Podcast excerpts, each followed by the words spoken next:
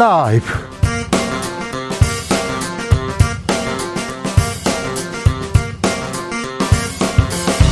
이천이십이년 팔월 이일 화요일입니다. 안녕하십니까, 주진우입니다. 일과 비슷한 일은 안 하기로 했다. 첫 휴가를 맞이한 윤석열 대통령 오랜만에 푹 쉰다고 소식을 전했습니다. 윤 대통령 지지율 하락세에 이어지자 대통령실 인적쇄신 이야기 나옵니다. 비서실장 수석 사의 표명했다는 소식 들리자 대통령실은 사실 아니라고 했다가 대통령이 결정할 일이라고 말을 바꿨습니다. 국민들은 김건희 여사의 유지 논문에 대해서 문제 없다는 결론 내렸습니다. 주스에서 정리해 보겠습니다. 국민의힘 비대위 전환에 속도를 냅니다. 이준석 대표 입은 거칠어집니다. 배현진 최고위원이 사퇴는 했지만 사퇴서가 수리되지 않아서 최고위원 자격으로 당내 의결에 참여했는데요. 그러자 이 대표 되살아난 시체다 직격했습니다. 친 이준석계 김용태 최고위원, 권성동 의원에게 원내대표직 내려놔라 직격했습니다. 위장 사퇴, 위장 탈당 또다시 등장한 꼼수 정치, 김용태, 권지웅 청년 정치인들은 어떻게 보고 있는지 들어보겠습니다. 정부와 여당이 속전속결로 밀어붙인 경찰국 오늘 공식 출범했습니다. 경찰 반발에 쿠데타다, 국기문란이다, 논란도 말도 많았는데요. 여전히 풀어야 할 숙제도 많습니다. 경찰국 이제 닻은 올랐습니다. 그런데 경찰국은 경찰의 민주적 통제를 위한 해법일까요? 과거로 뒷걸음질 치는 악수일까요? 국회 행안위 소속 조은희 의원과 짚어보겠습니다. 나비처럼 날아 벌처럼 쏜다. 여기는 주진우 라이브입니다.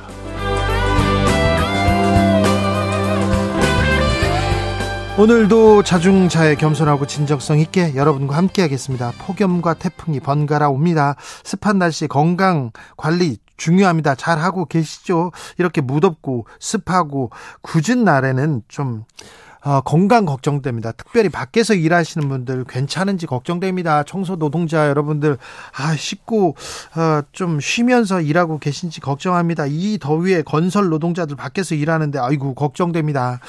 아, 비 맞으면서 택배 배송하는 분들 건강도 걱정됩니다. 자, 아, 더운데요. 일하고 있어요. 휴가 없이 일해야 될 것 같아요. 그런 분들 연락 주십시오. 응원하고 응원하고 저희가 응원의 메시지도 보내겠습니다. 그리고 아아 아이스 아메리카노 쿠폰도 준비했습니다. 샵 구칠삼공, 짧은 문자 오십 원, 긴 문자는 백 원이고요. 콩으로 보내시면 무료입니다. 그럼 주진우 라이브 시작하겠습니다.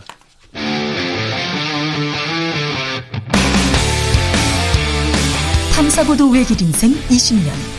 주 기자가 제일 싫어하는 것은?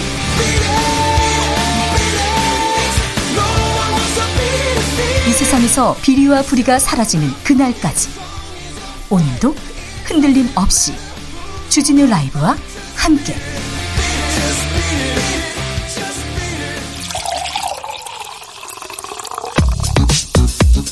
진짜 중요한 뉴스만 쭉 뽑아냈습니다. 주스 성상근 기자 어서 오세요. 네, 안녕하십니까. 국민의힘이 비대위 구성 속도 냅니다. 네, 지난 일요일 권성동 국민의힘 원내대표가 이 당대표 직무대행에서 사퇴한 이후 비상대책위원회 구성이 일사천리로 진행되고 있습니다. 어제 긴급 의원총회 이후 오늘은 최고위원회를 소집해서 당 상임 전국위원회 개최를 의결했는데요. 이르면 오일 소집될 것으로 보입니다. 그런데요, 그 사퇴한 배현진 최고 모습을 드러냈어요? 네, 이날 최고위 회의에는 권성동 원내대표와 이 성일종 정책위 의장, 배현진 최고위원, 윤영석 최고위원 이렇게 네 명이 참석을 했습니다. 어, 비대위 체제에 반대했던 김용태, 정미경 최고위원은 참석하지 않았는데요. 어, 그런데 이 중에 배현진 최고위원과 윤영석 최고위원은 어, 이미 사퇴한 바 있습니다. 그렇죠. 아, 이 사퇴가 비상대책위원회 출범의 계기가 됐기 때문에 이 두 사람의 최고위원의 등장을 두고 논란이 이어지고 있습니다. 국민의힘 측은 최고위원 전체 아홉 명 중 이미 사퇴한 김재원, 조수진 최고위원을 제외하고 제적 인원 일곱 명 중 네 명이 참석해서 의결을 위한 과반 정족수를 채웠다라고 설명하면서 비대위가 출범하기 전까지는 최고위원의 최소한의 기능을 유지해야 되기 때문에 최고위원 사직서를 보류해달라라고 말씀드렸다고 해명했습니다. 이준석 대표는 강하게 반발하고 나섰습니다. 네, 이준석 대표는 오늘 당 최고위원회가 지도부 체제를 비대위로 전환하기 위한 이 상임 전국이 소집 안건을 의결하자 에스엔에스에 이렇게 글을 썼는데요.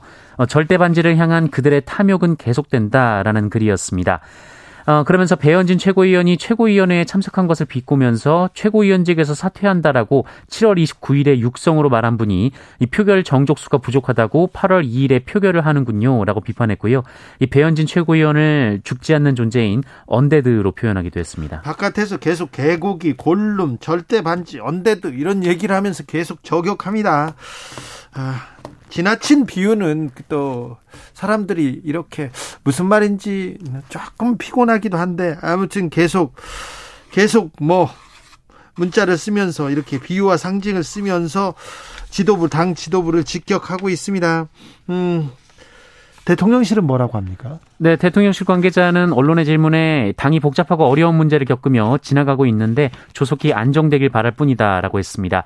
아, 다만 대통령실 인적 쇄신 요구에 대해서는 입장을 낼 만한 것이 없다라고 말했습니다. 국민대가 김건희 여사 논문 문제 없다 결론 내렸어요? 네, 윤석열 대통령의 배우자 김건희 여사가 쓴 논문 네 편의 연구 윤리를 검증해온 국민대가 어제 김건희 여사의 연구 부정 행위가 없었다라는 최종 결론을 발표했습니다. 어, 국민대가 검증한 논문은 김건희 여사의 이천팔년 박사학위 논문 등 네 건인데요. 어, 이 중에 박사학위 논문은 언론 보도와 인터넷 블로그, 김건희 여사가 제시했던 디지털 콘텐츠 회사의 사업계획서를 도용했다라는 의혹이 제기된 바 있습니다. 네.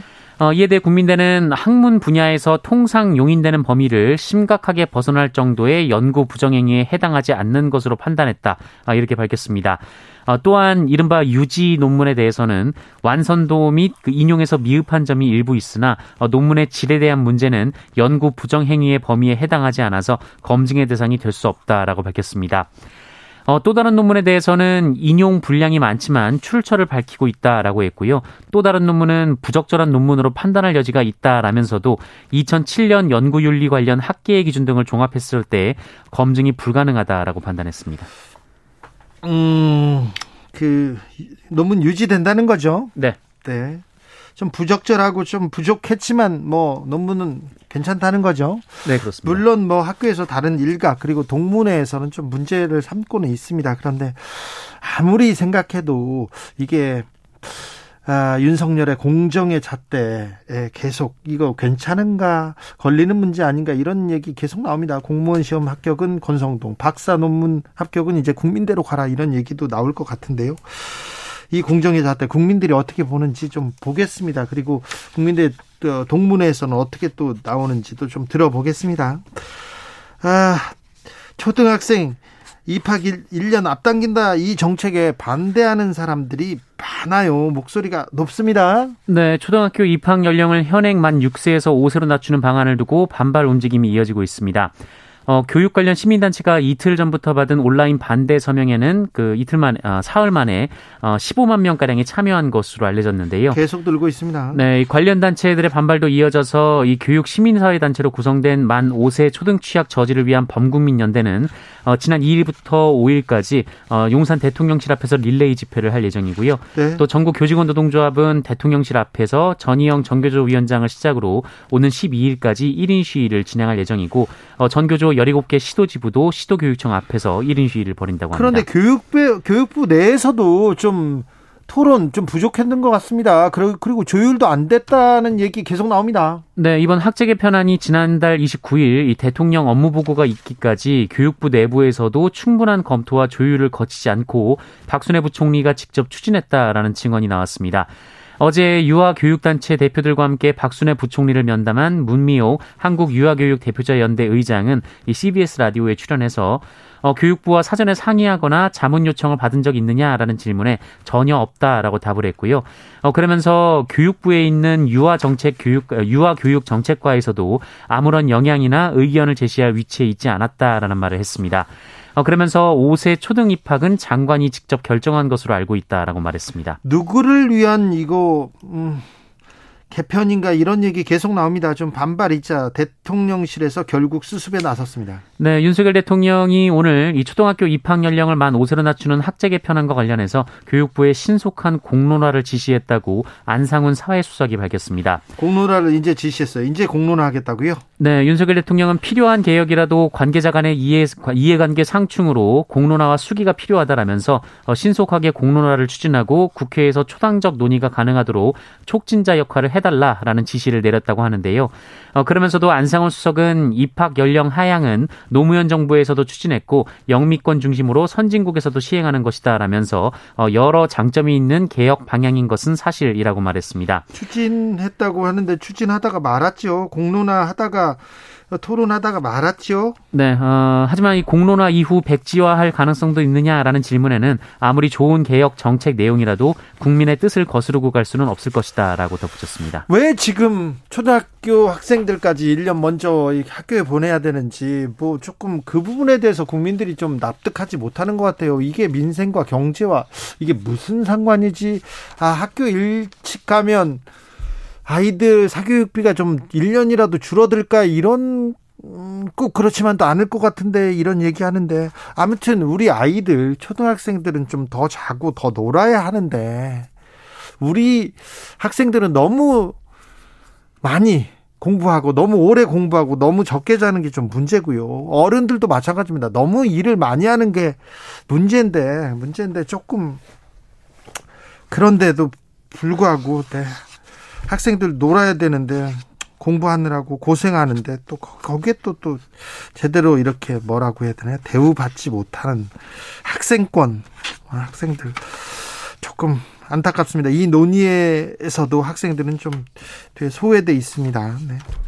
공론화한다니까 좀 들어보지요. 아무리 좋은 정책도 국민의 뜻을 거스르고 갈 수는 없지요. 맞아요. 맞, 맞는데 지금 이렇게 발표부터 이렇게 하시면 어떻게 합니까? 물론 박순애 장관 관련된 그 다른 부분 얘기가 쏙 들어가기는 했습니다만 이 교육부 내에서도 제대로 조율이 안 됐다는 거는 조금 또 아, 지켜봐야 될 대목입니다. 지금 지금 처음부터 여, 여기까지 뉴스를 전해드렸는데 오늘 가장 중요한 뉴스를 맨 앞에다 이렇게 배치했습니다. 그런데 이게 민생과 경제와 무슨 상관인지 대통령실에서는 지금 뭐 이권 개입했다는 뭐 무속인 법사가 나왔고요. 공사 관련해서 뭐 또 특혜가 있었다 이런 얘기만 나오고 있어요. 지금 지금 당정청 그리고 정치인들이 어떤 뉴스를 국민들한테 전하고 있는지 지금 제대로 일 못하고 있습니다. 그 부분에 대해서도 고민해야 될 거 아닙니까? 왜 고민이 부족한지 능력도 실력도 노력도 안 하는지 이해가 안 됩니다. 자, 경찰국은 오늘 공식 출범했습니다. 네, 행정안전부의 경찰 업무 조직인 경찰국이 오늘 공식 출범했습니다. 이상민 장관이 바로 격려 방문을 했는데요. 이 자리에서 이상민 장관은 장관 업무 지원에 힘써달라라고 했는데 이를 포함해서 지원이란 단어를 네 차례나 언급하며 이 경찰국이 장관의 경찰 관련 업무를 지원하기 위한 조직이라는 점을 강조했습니다. 경찰국에서 경찰의 지지를 절대적인 지지를 얻지 못한 채 그냥 출범했습니다. 이 부분도 공론화하고 얘기를 좀 들어보고 했으면 이 정도로 또 반발하진 않았을 텐데 그런 생각도 해봅니다. 경찰위원회가 법적 대응하겠다고 경고했어요? 네, 국가 경찰위원회는 오늘 행정안전부의 경찰국 출범과 관련해서 법령, 입법 체계상 문제점을 제기해왔는데 네. 의견이 전혀 반영되지 않고 시행되는 것에 유감을 표한다라며 이 법적 대응에 나서겠다라고 밝혔습니다. 어, 경찰위원회 위원 일곱 명 전원이 기자회견을 열었는데요. 이 치안정책의 최고 심의 의결기구인 경찰위원회는 치안행정의 적법성 회복 방안을 적극적으로 검토하겠다라고 밝혔습니다. 또한 지난달 이상민 행정안전부 장관이 대우조선해 양 파업 현장 대책회의를 주재한 것을 두고도 이 치안 사무를 관장하지 않는 장관으로서 그런 회의를 주재할 수 있는지 의구가 제기된다라고 지적하기도 했습니다. 어, 이에 이상민 장관은 비정상을 정상으로 이 법과 원칙에 따라 일을 하겠다는 건데 왜 이렇게 저항이 많은지 안타깝다라고 말했습니다. 법과 원칙에 따라 일을 하겠다는데 왜 이렇게 저항이 많은지 안타깝다 이렇게 얘기하는데 지금 아, 윤석열 정부에서 이 상황 지지율이 떨어지고 국민들이 이거 바, 비판하는데 왜 이렇게 바, 반발이 많은지 왜 이렇게 저항이 많은지 왜 이렇게 잔소리가 많은지 모르겠다. 이거 야당 탓이다 언론 탓이다 이렇게 생각하고 있다면 굉장히 잘못 생각하고 있는 겁니다. 정상으로 가겠다는데 왜 이렇게 저항하는지 안타깝다. 그 경찰들이 왜 이렇게 저항하는지 모르겠죠. 이거 뭐 그냥 미워서 그런 것 같죠. 왜 그렇게 이거 그렇게 이렇게 분열 갈등으로 가지 않아도 될 만한 상황인 것 같은데 계속해서 지금 갈등 일으킵니다. 이거 주무장관으로서 능력은 확실히 떨어진다는 거는 보여줍니다. 왜 그렇게 저항이 많은지 모르겠다. 안타깝다. 안타깝습니다. 이런 파악, 사태 인식은 안타깝습니다. 경찰국 출범했습니다. 경찰국이 어떻게 가는지, 국민의 경찰이 되는 건지, 경찰의 또 지지를 얻을 건지도 또, 또 지켜보시죠. 오늘 본회의 열렸어요. 일 좀 했습니까? 네, 어, 오늘 이천이십사년 말까지 한시적으로 휘발유, 경유 등에 대한 유류세 탄력세율 조정 한도를 현행 삼십 퍼센트에서 오십 퍼센트로 확대하는 내용의 법안이 오늘 국회 본회의를 통과했습니다. 네. 어, 다만 그렇다고 해서 유류세가 바로 내린다는 의미는 아니고요. 어, 이번에 개정안 통과에 따라서 탄력세율을 고려한 실제 유류세 인하 가능 범위가 삼십칠 퍼센트에서 오십오 퍼센트까지 확대된다라는 아무튼 의미입니다. 아무튼 뭐 유가를 조금 줄이기 위해서 노력하고 있다. 노력은 하네요. 자, 직장인 식대도 좀 달라집니까? 네, 내년 일월부터 직장인 식대 비과세 한도가 월 십만 원에서 이십만 원으로 늘어납니다. 아, 이번 개정안은 총급여 육천만 원 근로자의 세 부담을 이 평균 십칠, 십팔만 원, 어, 그리고 이 총급여 팔천만 원 근로자의 세 부담을 이십구만 원 줄이는 효과를 낼 것으로 분석이 되고 있습니다. 물가는 어떻습니까? 네, 고물가 계속 이어지고 있는데요. 어, 지난달 소비자 물가 상승률이 육 점 삼 퍼센트 나오면서 어, 근 이십사년 만에 다시 한번 최고치를 갈아치웠습니다. 어, 지난 유월에 육 퍼센트가 나왔는데 그 두 달 연속으로 육 퍼센트대가 나왔고요. 어, 지난달보다 더 높아졌습니다. 어, 두 달 연속 육 퍼센트대 이상을 기록한 것도 천구백구십팔년 이후 이십삼년 팔개월 만입니다. 지금 이십삼 년 만에 가장 큰 위기, 물가 위기라는 거 아닙니까? 고물가가 계속 된다는 거 아닙니까? 네, 특히 공업 제품은 석유류가 삼십오 퍼센트 올랐고 이 중에 경유가 사십칠 퍼센트가 올랐습니다. 가공식품이 팔 퍼센트 넘게 올랐는데 빵이 십이 점 육 퍼센트 올라 상승폭이 가장 컸습니다. 어, 생선회가 십 점 칠 퍼센트, 치킨 십일 점 사 퍼센트 등 외식이 팔 점 사 퍼센트 올랐고 다 십 퍼센트씩 올랐어요. 네, 농축 추산물로 많이 올라서요. 배추가 칠십이 점 칠 퍼센트, 오이가 칠십삼 퍼센트 올랐고 돼지고기는 십 퍼센트 정도, 수입 소고기는 이십사 점 칠 퍼센트가 올랐습니다. 아니 그런데 보험료도 올랐습니까? 네, 보험 서비스료가 십사 점 팔 퍼센트 올랐습니다. 아니 오이, 배추 오르는 건 알겠는데 보험료는 왜 오르는 거죠? 이렇게 보험 서비스료가 십사 점 팔 퍼센트나 올랐어요. 보험료 왜 오르는 건지 좀 설명을 해주세요. 야, 이런 거는 올리지 말아야지. 이런 얘기를 조금 해주십시오, 정부에서. 그래야지 국민들 이거 불안해서 살겠습니까? 노력은 해야죠, 노력은. 물가 수지 넉 달 연속 적자입니다. 네, 우리나라 무역 수지가 넉 달 연속으로 적자를 기록했는데요. 이 넉 달 연속 적자는 이천팔년 금융위기 이후 십사년 만에 처음입니다. 아까는 이십삼 년 만의 위기, 여기는 십사년 만의 위기. 곳곳이 네, 지뢰군요. 수출이 일 년 전보다 구 점 사 퍼센트 증가했습니다만 아, 수입이 네, 더 크게 늘어서요. 이 수입은 일 년 전보다 이십일 점 육 퍼센트 올라갔습니다. 예. 어, 무역 수지가 사십육억 칠천만 달러 적자였는데요. 어, 누적 무역 적자도 백오십 달러, 백오십억 달러를 넘어서서 관련 통계가 집계된 이래 역대 최대치를 기록했습니다. 아니, 우리나라는 수출로 먹고 사는 나라인데 수입이 수출을 이렇게 계속 앞지르고 있다고요? 네. 석유 때문에 그렇습니까? 그렇습니다. 에너지 수입이 역시 가장 큰 원인인데요. 어, 원유, 가스, 석탄 등 이 삼대 에너지원 수입액이 백팔십오억 달러를 기록해서 일 년 전에 비해 두 배 가까이 올랐습니다. 어, 전체 수입액 중 이십팔 퍼센트를 에너지원 수입이 차지할 정도였는데요. 어, 다만 최근 이 배럴당 백 달러 밑으로 떨어진 국제 유가가 안정세로 접어든다면 이 적자 폭이 줄어들 것이다라는 관측도 있습니다. 네. 물가는 오르고 무역 수지 적자는 늘고 있습니다. 위기는 위기입니다. 위기에 대처하는 정치권의 모습 이렇게 좀 보고 싶습니다. 공군에서 또 성추행 사건 발생했습니다. 네, 선임에게 성추행을 당한 뒤 극단적인 선택을 한 고 이해람 중사가 마지막으로 근무했던 부대인 공군 제십오 특수임무비행단에서 또 성추행 사건이 발생했습니다. 지난번에 여기에서 사고가 또 있었잖아요. 그런데 또 성추행 사건이라고요? 네, 군인권센터는 이 부대에서 이십대 초반 여군 하사를 대상으로 성폭력 사건이 발생했다라고 폭로했는데요. 가해자로 지목된 사람은 고 이해람 중사가 숨진 이후 부임한 마흔네 살의 준이입니다. 어, 군인권센터에 따르면 올해 일월부터 시작된 성폭력은 피해자가 사월에 피해 신고를 할 때까지 이어졌다라고 합니다. 어, 안마를 해준다는 핑계로 어깨와 발을 만지거나 이 거부 의사를 밝혔음에도 윗옷을 들쳐서 부항을 놓는 등 성추행을 저질렀다라고 합니다. 안마요? 아이고. 네, 그 외에 참 말로 하기 어려운 좀 엽기적인 행위도 있었는데요. 어, 또 이 하사가 이 성추행 성희롱 상황을 피하거나 거부 의사를 표현할 때면 통상적인 업무에서 배제하는 등 불이익을 주기도 했다라고 군인권센터는 주장했습니다. 네. 어, 한편 피해자의 신고로 현재 준이는 구속됐는데요. 어, 그러나 이 군인권센터는 이 신고 직후 가해자와 피해자의 분리가 이루어지지 않아서 가해자가 피해자를 회유하고 협박하는 등 군이 부실 대응을 했다고 지적하기도 했습니다. 공군 제십오 특수임무비행단, 특수임무비행단, 특수임무가 성추행입니까? 성폭행입니까? 이 차 가해입니까? 이 부대가 굉장히 중요한 부대예요. 아, 윤석열 대통령이 나토 이렇게 나토 순방 갈 때 거기 그, 그 환송에 나올 정도로 나올 정도로 중요한 부대입니다. 중요한 부대입니다. 이거 군사 기밀이어서 그쪽까지 얘기는 안 하겠는데 중요한 역할을 하는데 특수 임무 계속 성추행, 성폭행 거기서 자, 자살 사건도 있었고요. 뭐 하고 있는 건지 계속 이렇게 있는데 이 차 가해 벌어지면서 아. 공군 그리고 이 특수임무 비행단 자성 반성하고 어떻게 할 건지 좀 좀 이거 이거에 대해서는 명확하게 밝혀야 될 것 같습니까? 밝혀야 되는 거 아닙니까? 이거 너무하지 않습니까? 계속 벌어지고 있어요. 이거는 한 사람의 일탈로 볼 수 없어요. 시스템으로도 볼 수 있는데 시스템이 잘못됐고 그 문화가 잘못됐다고 보이는데 엄정한 처벌이 우선 필요합니다. 그리고 진상 규명 반드시 필요합니다. 아, 그리고 얼마 전 그 돌아가신 분은 이십 전투 비행단 소속이었습니다. 제십오 특수임무 비행단은 이해람 아, 중사였죠. 그죠? 네. 네. 코로나 상황은요?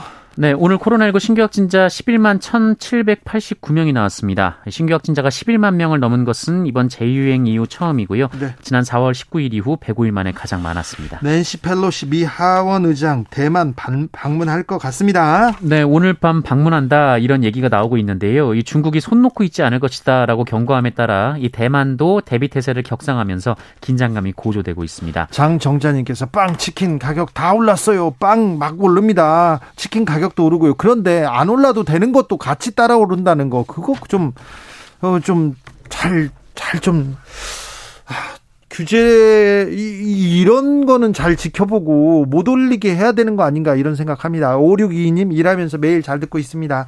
오늘은 아무나 아무 말 안 하려고 했는데 뉴스 들으니까 머리 참 지끈거려요. 얘기합니다.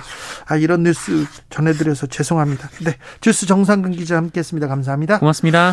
궂은 날, 이 더운 날 밖에서 일하는 분들 아 많네요. 많은 분들이 열심히 일하고 있습니다. 참 그 노고 감사합니다. 노용식님 백화점 물품 배송하면서 블루투스 연결해서 정치합니다. 비가 오락가락하니까 후텁지근 몸살입니다. 아우 오늘도 줄어들으면서 기운 내보겠습니다. 기운 내십시오. 이현철님 비가 오락가락하니까 잡초만 무성하고요. 새벽 네 시 삼십 분부터 열두 시간 넘게 뻘뻘. 이제 절반 했어요. 아이스 커피가 땡기네요. 얘기하는데 네 시 삼십 분부터 새벽부터 그렇게 일한다고요. 아직도 열두 시간 넘게 아직도요. 아, 너무 많이 일하는데 이렇게 더운 날 이렇게 열심히 일하면 그 노동의 가치는 조금 더 이렇게 보상받아야 되는데 참 걱정입니다. 할 수 있다님 저는 새벽에 우유 배달하는데요. 엄청 더워서 땀으로 목욕을 하는데요. 건설 현장에 일하는 남편을 생각하면 그래도 햇님이 없을 때 하니까 난 괜찮다 이렇게 외안 삼네요. 아이고 네. 네, 건강 챙기면서 하십시오. 이공이 님께서 안녕하세요. 김천 떡볶이 푸드트럭입니다. 일 년 명절날 빼고는 휴일 없이 일하고 있습니다. 습도가 높은 오늘 같은 날에는 그저 땀으로 목욕을 하죠. 그래도 사가는 고객님들이 계셔서 고맙습니다. 얘기하는데 아이고 네. 오이육일 님 휴가도 없이 주진우 라이브 듣고 있습니다. 이일칠팔 님 하루일로 지쳐가는 시간인데요. 주 기자님 활기찬 방송 나오면 눈매가 기운이 확 올라요. 아직 몇 시간 남은 일과 마무리 잘 될 것 같습니다. 네, 잘 될 것 같습니다. 힘내십시오. 일구삼오 님 저도 휴가 가고 싶어요. 신용정보업체에서 일하는데요. 휴가를 공식적으로 일 년에 삼 일밖에 못 삽니다. 슬픕니다. 흑흑. 우리나라에서 휴일을 휴일이 아니죠. 휴가를 이틀, 삼일 쓰는 노동자들 정말 많습니다. 중소기업 그리고 아주 작은 영세업체들 이, 삼일 갑니다. 여름에 이, 삼일. 그래서 근로기준법 뭐 며칠 동안 휴가 간다. 주 오십이 시간 이게 안 통하는 곳이 너무 많아요. 그래서 그런 좀 일을 이 아까 초등학생부터 열심히 공부하고 그다음에 열심히 일하는데 휴가도 제대로 못 가고 노동의 가치 인정받지 못하고 이건 좀 잘못됐잖아요. 그래서 좀 열심히 일하는 사람한테는 그런 사람들은 좀 잘 살게 집도 좀 어려움 없이 사고 이렇게 잘 생활할 수 있도록 그렇게 돼야 되는데 아, 네. 한숨이 좀 납니다. 교통정보센터 다녀오겠습니다. 김민희 씨.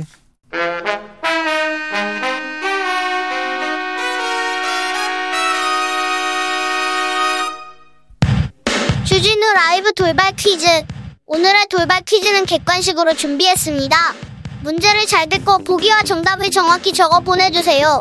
낸시 펠로시 미국 하원의장의 이 나라 방문이 예상되는 가운데 이 나라 국방부가 중국의 군사 도발에 대비해 대비태세를 격상했습니다. 중국은 펠로시 의장의 이 나라 방문에 강하게 반발하면서 무력 시위를 강화하고 있는데요. 중국 군용기 여러 대가 이 나라 해협 중간선을 근접 비행했다는 보도가 나오기도 했습니다. 타이완 해협을 사이에 두고 중국 푸젠성과 마주하고 있는 이 나라의 이름은 무엇일까요? 보기 드릴게요. 일 번 오만, 이 번 대만. 다시 들려드릴게요. 일 번 오만, 이 번 대만. 샵 구칠삼공 짧은 문자 오십 원, 긴 문자는 백 원입니다. 지금부터 정답 보내주시는 분들 중 추첨을 통해 햄버거 쿠폰 드리겠습니다. 주진우 라이브 돌발 퀴즈, 내일 또 만나요.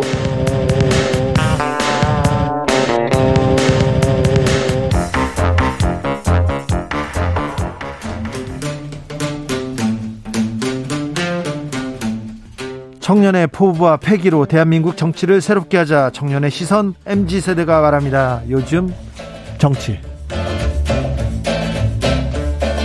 이공삼공 청년 어벤져스, 청벤져스 출발하겠습니다. 김용태 국민의힘 처, 최고위원, 어서 오세요. 네, 안녕하십니까. 김용태 국민의힘 최고위원입니다. 네, 안녕하냐고 묻기가 좀 그렇습니다. 거기 최고위원은 네. 어떻게 된 거예요? 뭐 오늘 보셔서 알겠지만 굉장히 여의도의 코미디 빅리그가 국회에 있었구나. 네. 아니, 사퇴를 선언하면서 비상 상황이라고 사퇴 의사를 표시한 오늘 국회의원, 아, 저 국회의원이 아니죠. 최고위원을 사퇴하겠다고 말한 배현진. 최고위원들이 네. 윤영석 네, 참석해서 의결을 했다는 것 자체가 말도 안 되고요. 본인들이 지금 최고위가 기능상실이 아닌 것을 증명한 거잖아요. 네. 이미 최고위가 잘 작동되고 있는데 어떤 게 비상 상황인지 저는 아직도 납득이 안 가가지고. 글쎄요, 이게 뭐 자, 술을 먹었는데 음주운전 안 했다는 건지 뭔지 무슨 말인지 잘 모르겠어요. 배현진 최고가 사퇴했잖아요. 네, 예. 그 최고위원 회의나 최고위원들한테 나 이래서 못하겠다 이런 얘기 했습니까? 전혀 없었고요. 저는 그 사퇴 가능성이 있다는 것을 목요일날 밤에 늦게 한 언론 보도를 통해서 접했고, 한 정편에서 청와대 예. 정무수석, 정무수석과 뭐 얘기를 네네. 했는데 청, 최고위원 세 명이 사퇴한다 그런 얘기 나왔잖아요. 보도가 이제 목요일날 있었고, 저는 금요일날 아침에 최고위원회에 참석했더니 배현진 최고가 저희한테 통보하듯이 이제 말씀하셨어요. 아니, 민주주의가 대화 타협인데 본인께서 사퇴 의사가 있으면, 그리고 또 뭐 최고위원들 전원 사퇴를 이제 말씀하시면서, 아니 사전에 최고위원들하고 좀 대화 설득을 통해서 시간이 필요한 거잖아요.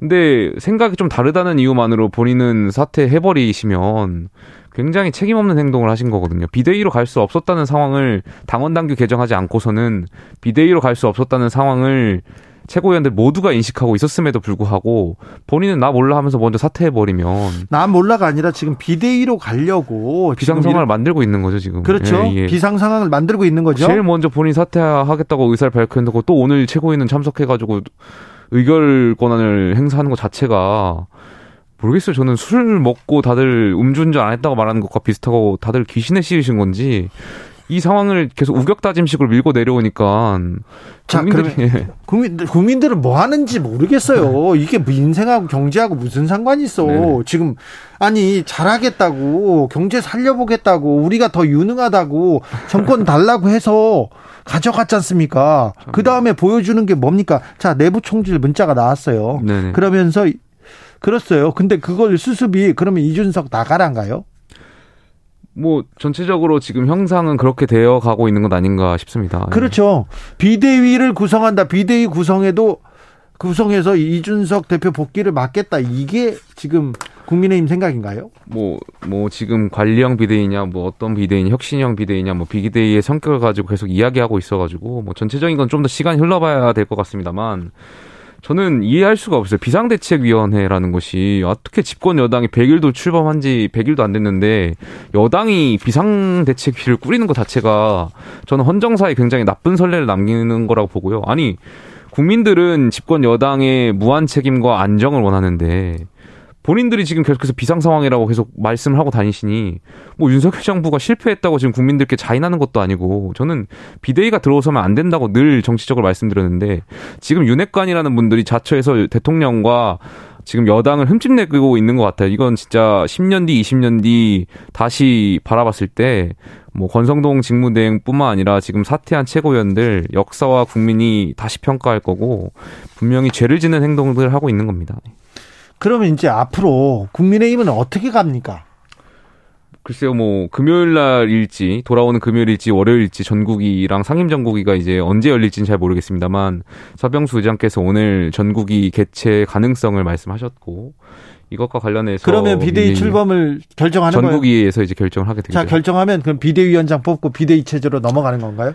그러니까 지금 현재 당규상 비대위원장을 당대표 또는 당대표 권한대행이 임명하게 되어 있어서 지금 임명할 수 있는 주체가 없기 때문에 아마 전국위원회에서 말씀하신 대로 당원당규를 개정하는 작업을 하겠죠.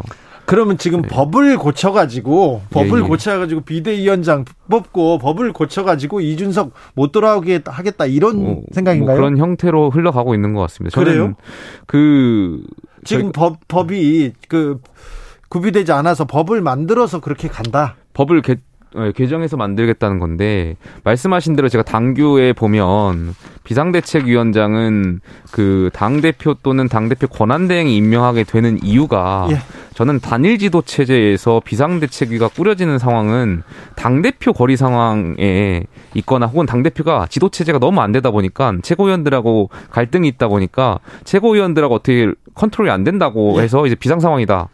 선언하면서 이제 비대위가 들어올 수 있게 된 것이 저희 당규의 정신 아닌가 생각합니다. 알겠습니다. 비상 상황, 비상 착륙, 어우 아, 비상입니다. 이건 그, 비상 상황이 아니라 이상 상황이죠. 이상하죠. 예. 많이 이상합니다. 아, 국민의힘이 비상한 상황이고 이상한 상황이어서 말이 길었습니다. 아, 권지웅 전 더불어민주당 비상대책위원 나오셨어요? 네. 여기서 비대위원입니다. 비상대책위원. 비대위원이었죠? 그렇죠. 이번에 최고위원에 도전했는데, 네, 아깝게, 아깝게 좀, 어, 네. 네, 어, 맞습니다. 쓴잔을 마셨어요. 그런데 네. 아무튼 권지웅 응원하는 사람이 많고요. 청년의 꿈 응원합니다. 아, 고맙습니다. 네. 아, 우리 네. 권지웅이 잘 고생하셨습니다. 됐어야 되는데, 예. 이렇게 좀 다른 청년들이 조금 뭐 목소리를 더 가져야 하는데 그런 생각이 있습니다. 좀 가슴이 아픕니다. 네. 아, 제, 저희 저희 뭐 식구여서 그렇게 얘기한 것도 있지만 네. 이 두 분들이 좀 더 목소리를 가지고 더 많은 얘기 역할을 했으면 하는 게 생각입니다. 국민의힘은 그렇게 갈 것 같습니다. 그런데요. 음. 자, 대통령 개편설 흘러나옵니다. 김대기 네. 비서실장 지난주에 사의표했다 이런 얘기가 나왔어요. 무조건 근데 뭔데 그렇지 않았다 이런 얘기도 나왔는데요. 어떻게 이 지지율 어, 윤석열 대통령이 민심을 다시 찾아가야 될 텐데 일단 국민의힘 당에서는 뭐 전혀 도움을 못 주는 것 같아요. 자, 그러면 대통령실 내각은 어떻게 됩니까? 당연히 다 저는 사퇴하셔야 된다고 생각합니다. 그래요? 그 지난주에 아까 말씀드렸던 종편 보도에 따르면 정무수석실에서 지금 개입을 한 거잖아요. 당 어떤 당무에 설득했다고 종용했다고 기사가 나온 것 자체가 네. 대통령께서 뭐 당무에 개입 안 하시겠다고 늘 말씀하셨는데 정무수석실부터 지금 대통령의 뜻을 팔면서 지금 정치 개입을 하는 거잖아요. 저는 대통령실 참모들이 지금 다 자기 정치하고 있다고 생각해요. 예. 어, 대통령 잘 모셔야 되는데 대통령 참모들이 다 자기 정치하기 바빠가지고 제대로 지금 대통령 잘 못 모시면서 지지율을 이렇게 하락시키는 거 보면 다들 정신 차려야 된다고 생각하고 네. 지지율 반등을 위해서라도 대통령실 참모들 전면 세표, 세신이 필요하다고 생각합니다. 그리고 그렇지 않으니까 계속 뭐 비티에스 만나가지고 뭐 이상한 무례한 포즈 취하게 한 다음에 자기 사진 남기려고 사진 찍는 참모들부터 시작해서 저는 다들 정신 못 차렸다고 생각합니다. 저는 김용태 최고위원께서 말씀하신 이 부분이 좀 정상적 지적이라고 생각돼요. 네.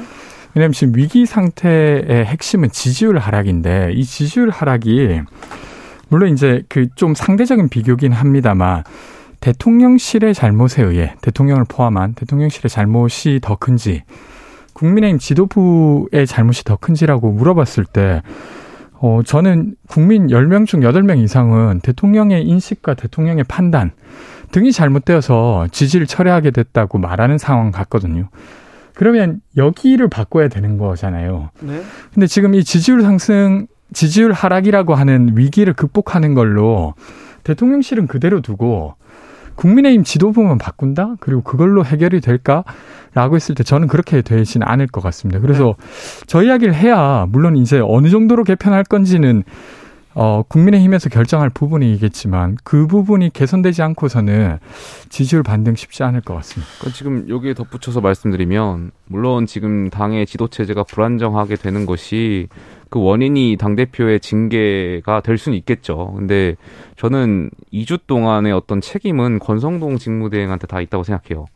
그분께서 여러 가지 사건을 만드셨고 지금 이렇게 또 마지막에는 내부 총질 문자를 공개되면서 어떤 본인의 책임이 있음에도 불구하고 본인은 지금 책임을 안 지려고 하고 있어요. 원내대표 당연히 사퇴하셔야죠. 어떻게 직무대행만 내려놓겠다는 말씀을 하십니까? 아, 대통령 만약 예를 들어 사고 상황에 정말 국무총리가 자기는 직무대행 안 하고 국무총리만 유지하겠다고 하면 어느 국민께서 그걸 납득하시겠어요? 제가 지난주 금요일날 그 권성동 원내대표한테 조속하게 직무대행 체제가 안정화돼야 되고 제가 돕겠다고 말씀드렸어요. 근데 주말에 본인이 직무대행을 내려놓을 수도 없겠지만 내려놨잖아요. 그러면은 본인이 이미 리더십을 방기한 거고 그 왕관에 쓸 무게를 견딜 수 없는 것을 국민들께 말씀드린 거거든요. 네. 이 사태를 해결하기 위해서는 뭐 대통령실 인사들의 참모들의 어떤 쇄신도 필요하지만 권성동 원내대표도 당장 지금 직을 내려놔야 된다고 생각합니다. 저는 조금 다르게 보이는데 사실은 이제 문자가 공개된 것에 일차적인 책임은 권성동 대표에게 있는 게 맞습니다. 근데 실제로 이제 국민들이 분노한 것은 그것을 공개했던 권성동 원내대표가 아니라 사실 그 내용에 있었던 아, 이견을 내부 총질이나 하는 짓 이렇게 규정하는 윤석열 대통령의 인식이었거든요. 그러면 그것이 이제 문제이고 게다가 이제 박순애 장관을 임명한 것이 문제이고 건, 경찰국 관련한 것을 너무 몰아붙인 게 문제의 핵심이지 않습니까? 그러면 그 의사결정을 했던 관계자들과 어, 어떤 개편의 논의가 있어야지 그것이 아니라 또 이제 문의만 바꾸는 게 되는 거죠. 당 지도부만 바꾼다고 하는 건. 네. 저는 그렇게 보입니다. 이정옥님께서 국민들 사람 팍팍한데요. 정치권에서는 안중에도 없네요. 안중에도 없어요. 보여요. 오삼육팔 님 김용태 권지웅 두 젊은 정치인 정치꾼 선배들 쳐다보지 말고 다른 정치인 되어주세요. 얘기합니다. 그런데요. 이 얘기도 해야 되겠어요. 자, 당. 국민의힘 당 그렇다고 해. 네, 네. 자, 대, 대통령실 그렇다고 해. 자, 그럼 내각은 잘 움직이고 있나? 입만 벌리면 좀 사고 같습니다. 행안부 장관 계속해서 음, 네. 아, 지금 지금 뭐 갈등을 좀 부추기고 있고요. 또 교육부 장관 어우 이거 무슨 정책을 내놨는지 잘 모르겠습니다. 이번엔 또 이종섭 국방부 장관 얘기했는데 비티에스가 입대하는 게 오히려 인기에 도움이 된다. 이 말은 무슨 말입니까? 도대체 모르겠어요. 저는 그 국방부 장관이 물론 이제 좋은 표현을 하려고 하다 보니까 그랬겠죠. 근데 저는 쓸데없는 표현을 하셨다고 생각해요. 당연히 법과 원칙에 따라서 군 복무를 하면 되는 것이지 지금 이러한 표현들 계속해서 국민들을 어떤 자극할 수 있는 표현이어가지고 저는 글쎄 이런 표현은 좀 본인의 본의와 다르게 좀 잘못 전달된 거 아닌가 생각되고요. 아니 본의가 뭔지도 모르겠어요. 인기에 도움이 된다. 이건 또 무슨... 대변입니까? 그러니까 이게 이제 모든 국민을 만족시킬 수 있는 입장이라고 하는 게 되게 없는 경우가 많은데 이 경우에는 두 달을 놓치신 것 같아요. 그러니까 군복무는 이제 남성이라면 누구나 해야 된다라고 하는 원칙을 지킨 것도 아니잖아요. 왜냐하면 군복무는 시, 시키되 해외 공연도 하게 해주겠다 이런 거잖아요. 그게 어떻게 군복무겠습니까? 그래서 그렇게 이제 원칙을 세운 것도 아니고 그렇다고 해서 이제 지금 비티에스가 가지고 있는 어떤 역량이나 아니면 한국의 입장에서 좀 보호해야 될 부분에 대한 것을 옹호한 것도 아닌 게 돼버렸어요. 그래서 네. 이도저도 아닌 발언을 하신 것 같습니다. 아, 그리고는 또 대통령실에서 또 문제가 좀 보입니다. 뭐 공사를 누구 아는 사람이 했다더라 이런 얘기도 있는데 또 건진법사 관련된 소식도 전해옵니다. 이 소식을 어떻게 전해야 될지 모르겠어요. 저는 지금 빨리 대통령실에서 그 특별감찰관을 빨리 도입해야 된다고 생각해요. 지금 대통령 관련해서 어 또 영부인 여사 관련해서 지금 계속해서 논란이 되고 있는 건데 이것이 뭐 전 지지율에도 영향을 미친다고 생각하고 있고요. 지금 권력이라는 것은 통제받아야 하고 또 이렇게 저희들 그 굉장히 중요한 부분이기 때문에 전 특별감찰관을 빨리 도입해서 이런 부분을 좀 논란을 해소했으면 좋겠습니다. 그러니까 이게 지금 이때 이제 역할을 해야 될 분이 공직기관 비서관 같아요. 예. 그러니까 물론 이제 조작된 증거로 재판을 이끌었던 문제가 있었지만 이시영 검사였던 이분이 역할을 네. 해야 되는데 전혀 역할을 못 하시는 것 같아요. 그러니까 지금 인사라인을 이제 윤석열 정부 최측근 검사라인으로 다 했는데 이런 문제가 발생하고 있으니까 이것이 공무를 수행한다기보다 자기 사람들을 챙기는 거 아니냐는 의혹이 계속 나오게 되는 것 같고, 이것을 하루빨리 끊어내는 게 뭐 국민의힘을 위해서도 그렇고 국민들을 위해서도 좋을 그렇죠. 것 같습니다. 그렇죠. 지금 뭐 정부 초기지만 법사들하고 네. 검사들 간의 알력관계, 이 법사와 검사들이 세운 나라 이런 얘기까지 나와요. 그런데 지금 어떻게 빨리 지금 조기에 좀 진화해야 될 것 같습니다. 예, 뭐 대통령실, 뭐 당정에 지금 계속해서 국민들께 실망을 드리고 있는데요. 저도 오늘 이 기사를 보고 좀 당황해가지고 말씀하신 대로 빨리 이걸 끊어내는 것이 대통령과 또 국민과 국가를 위한 길임을 좀 명확히 인식했으면 좋겠어요. 근데 대통령 주변에 계속해서 어, 권력에 아부하고 아첨하고 하려는 분들만 좀 계셔서 이분들이 이 사건의 어떤 실체나 이 위기를 잘 못 느끼시는 것 같아서 굉장히 안타깝고요. 그러니까 정부가 그 사회가 겪고 있는 문제를 풀어줘야 되는데 되려 문제를 더 만들고 있고, 그 문제라고 하는 건 어떤 정책을 하기 위해서 발생할 수밖에 없는 그런 것이 아니라 그냥 내부에서 권력 다툼으로 발생하는 문제에 뒤치다꺼리 하느라 지금 너무 많은 에너지를 쓰고 있어요. 근데 지금 상황이 뭐 별 탈 없는 상황이면 모르겠는데 물가 계속 오르고 있고 뭐 이십몇 년 만에 지금 최고치를 찍을 만큼의 상황인데 거기에 대한 이야기조차 할 수 없는 상황이 참 안타깝습니다. 그러니까 우리가 지금 논하는 지금 주제들이 거의 다 민생, 경제, 국민들하고는 거의 상관없는 얘기지 않습니까? 예, 예. 이런 뉴스를 계속 보고 있어요. 국민의힘에서 자 지금 능력을 보여주지 못하고 있어요. 대통령실에서 실력을 보여주지도 못하고 있어요. 노력도 안 하는 것처럼 아니, 저는 보여요. 뭐 노력 뭐 하고 있는데 일각에서 말씀드린 대로 지금 계속해서 대통령을 위한 길, 그러니까 국가와 국민을 위해서 저는 윤석열 정부가 성공해야 된다고 생각하고 있는데 네? 그 성공에 대해서 사람들끼리 계속 권력 다툼을 하는 양상을 보이다 보니까 말씀하신 대로 국민들께 정말 죄송스럽게 생각하고 있고요. 정말 당정이 쇄신해야 된다는 생각 갖고 있습니다. 그래서 말씀하신 대로 정말 다들 어, 국가 국민을 위해서 또 대통령을 위해서 정말 일해야 된다고 생각하는데, 아까 다시 말씀드리면 원래 초, 처음에 말씀드린 대로 다들 자기 정치하기 지금 바쁜 거 아닌가, 참모들이. 예. 그렇게 생각하고 있고요. 진짜 대통령을 위한 길이 무엇인지는 참모들이 빨리 깨달아야 된다고 생각합니다. 그러니까 이게 좀 되게 안일한 모습이 더 국민들로 하여금 기대를 저버리게 하는 것 같은데, 이번에 이제 윤석열 대통령 휴가 가는 거 관련해서 휴가 당연히 갈 수 있죠. 누가 네. 그거 가지고 뭐라 하겠습니까? 네. 근데 가서 어떻게 지내실 거냐라고 물으니까 홍보수석이 잠 많이 잘 거다 뭐 이렇게 이야기를 해요. 물론 이제 저는 편히 쉬길 바랍니다. 당연히 휴가 가서. 근데 그냥 이제 그전에 못 잤던 잠이나 잘 것이다 이렇게 뭔가 홍보수석이 말한다고 하는 게 이 지금 그 한국 사회가 겪고 있는 이 문제랑은 너무 온도차가 큰 것 같아요. 그래서 뭐 그래도 어떤 이제껏 이제 업무를 하시느라 하지 못했던 부분을 좀 보완하거나 이렇게 할 것 같다라고 참모는 최소한 말해야 되는 거 아닌가 이런 생각도 듭니다. 좀 안타깝네요. 뭐 저는 대통령과 내각들이 지금 이 위기를 잘 해결할 수 있는 능력이 있다고 저는 믿고요. 저희 국민의힘이 어, 이 당이 중심이 되어서 이 문제를 해결해야 된다고도 생각하고 있고요. 저희가 지금은 국민들께 다소 불쾌하고 또 불안한 모습을 보여드린 것도 사실이고요. 이 부분을 빨리 반성하고 성찰해서 국민들의 기대에 또 부응할 수 있도록 하겠습니다. 그런데 뭐 계속해서 이제 비대위원장 누가 되냐, 친윤계, 비윤계, 누구 또 하마평 오르고 누구는 안 된다 얘기할 거고요. 그리고 이준석 대표는 바깥에서 또 다시 얘기할 거고요. 계속 지금 도돌이표지 않습니까? 빨리 벗어나야 되는데 여기서. 그렇습니다. 예. 네. 아, 이준석 대표는 어떻게 지내세요?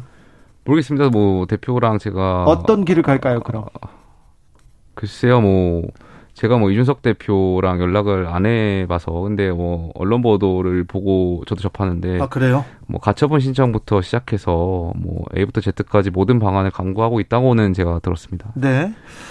아, 자 김건희 여사의 논문. 아. 저기 국민대에서는 문제없다 결론을 내렸는데 이 부분은 청년들이 어떻게 볼까요? 네, 그러니까 이제 그 블로그에 있었던 걸 똑같이 적었는데 인용 표시를 안 했다는 거잖아요. 근데 사실은 그렇게 하면 안 되는 거잖아요. 근데 왜 이제 김건희 여사의 논문은 그렇게 해도 별 문제가 없는 것이 되는지, 사실 예를 들면 여러 영역, 그러니까 뭐 정치가 하지 못하면 학계라도 원칙을 지킨다든가 이런 것들이 필요한데 지금 그것마저도 이런 것 같아요. 그래서 국민대가 이 결정을 내린 게 나중에 뭐 예를 들면 아주 후회스럽지 않은 일이 되길 바라는데 지금 내용으로서는 아주 역사에 남길 만한 오점이 되지 않을까 싶습니다. 그 유지를 그 유지로, 그러니까 영어 와이유제이아이로 번역 번역이 아니라 이렇게 명시해서 쓴 거는, 저는 이거는 연구 부정 행위라고 보기보다는 부실 연구인 것 같고요. 좀 예. 굉장히 당황스럽고요. 말씀하신 대로 국민대 그 결과, 국민대의 결과는 존중해야겠죠. 거기가 이제 어떤 기관이고 본인께서 근거 있게 판단했을 텐데, 제가 좀 근데 이 논문을 제가 직접 보진 못했는데 일각에서 보니까 그 표절 사이트에서 이 논문들을 비교해 보니까 뭐 굉장히 높은 수치의 네. 표절이 있었다고 이제 이야기가 있어요. 이 말이 사실이면 국민대 결정을 납득하기는 좀 쉽지 않겠죠. 왜냐하면 저도 대학원 생활을 했고 네.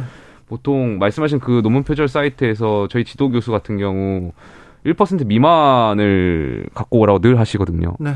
그리고 대부분의 석박사 분들이 일 퍼센트 이상 넘기, 뭐 오 퍼센트 미만 수준이에요. 오 퍼센트도 굉장히 크다고 보는데, 근데 말씀하신 대로 이게 두 자릿수가 나온다는 것은 글쎄 뭐 참고문헌 때문에 그렇게 많이 나온 건지 제가 보질 못해서 뭐 말씀드리기는 되게 제한스럽습니다만 어쨌든 높은 수치거든요. 네. 이거는 뭐 상식적으로 납득하기는 쉽지 않은 결정인 네. 것 같습니다. 속보 알려드립니다. 박순애 교육부 장관, 국민이 원치 않은 정책 폐기될 수 있어, 이렇게 얘기합니다. 그래서 초등학교 만 오 세 입학은 어떻게 될지 조금 이제 공론화하고 이제서야 국민의 얘기를 듣는 것 같습니다. 민주당은 괜찮습니까? 이재명 의원 뭐 설화에 또 좀 휘말렸고요. 이번에는 또 온라인 온라인 플랫폼 제한한 걸 두고 좀 논란 불거집니다.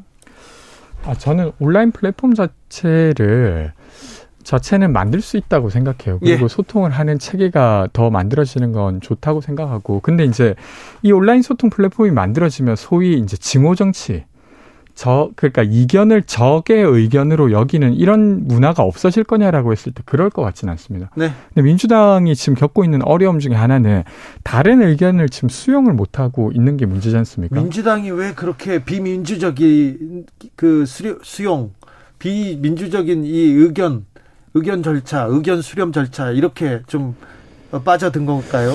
아, 그러니까 이게 사실은 이천십육 년에 있었던 촛불이 문재인 정부를 탄생시킬 때 적폐청산 정부라고 스스로를 규정하게 돼요. 근데 그때 사실 그러니까 상대를 경쟁자, 대안을 만드는 경쟁자라고 여기는 게 아니라 정적으로 여기는 문화 같은 것들이 더 커지지 않았나 싶고, 그것을 해소하지 못한 채 지금까지 오면서 조금만 다른 의견을 내면 너 당에서 나가, 이런 것들이 너무 팽배하거든요. 그러니까 공개적으로 뭔가 반대 의견을 내는 게 너무 위험한 일이 돼버렸습니다. 아, 그래서 네. 정말 안타깝습니다. 여당이 지금 뭐 지금 굉장히 여당 상황이 좋지 않아서 야당 상황을 제가 많이 못 챙겨보고 있었는데, 이 이재명 의원은 지금 말인지 막걸리인지 무슨 말하는지 잘 모르겠어요. 본인이 욕을 잘하셔가지고 자꾸 이런 말씀을 하시는 건지 잘 모르겠는데, 이게 무슨 욕하는 플랫폼이 너무 가볍잖아요. 정치인이 너무 가볍고, 며칠 전에는 그 또 갈라치기 하셨더라고요. 또 소득과 뭐 학력에 따라서 뭐 정당의 선호도가 다를 수 있다, 뭐 이런 식의 발언을 하셨던 것 같은데, 도대체 저는 지도자의 자질이 있는지 잘 모르겠어요.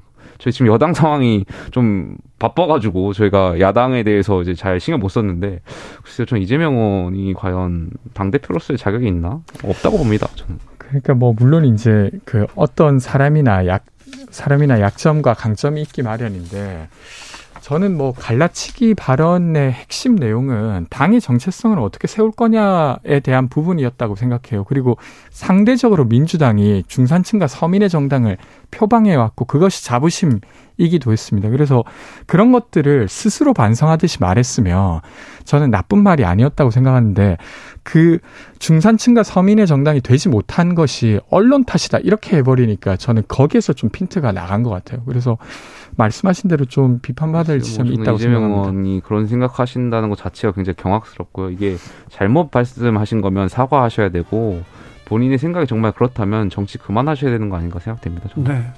갑자기 또 정치를 그만들었고. 아니 그렇잖아요. 또... 그 국민을 다 계층을 나눠서 학력을 나눠가지고 그... 지지정당을 그렇게 구별한다는 것 자체가 이거는. 근데 이제 뭐 글쎄요. 그런 걸로 치면 윤석열 대통령이 이견을 내는 사람을 두고 자. 내부 총질이나 자. 하는. 알겠습니다.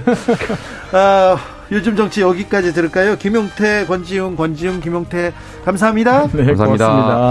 권혁호님께서 비티에스는 가만히 있는데 왜 정치인들끼리 그런지 모르겠어요. 그럽니다.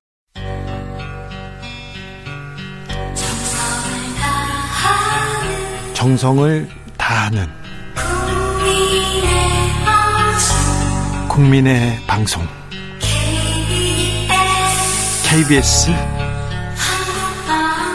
주진우 라이브 그냥 그렇다고요.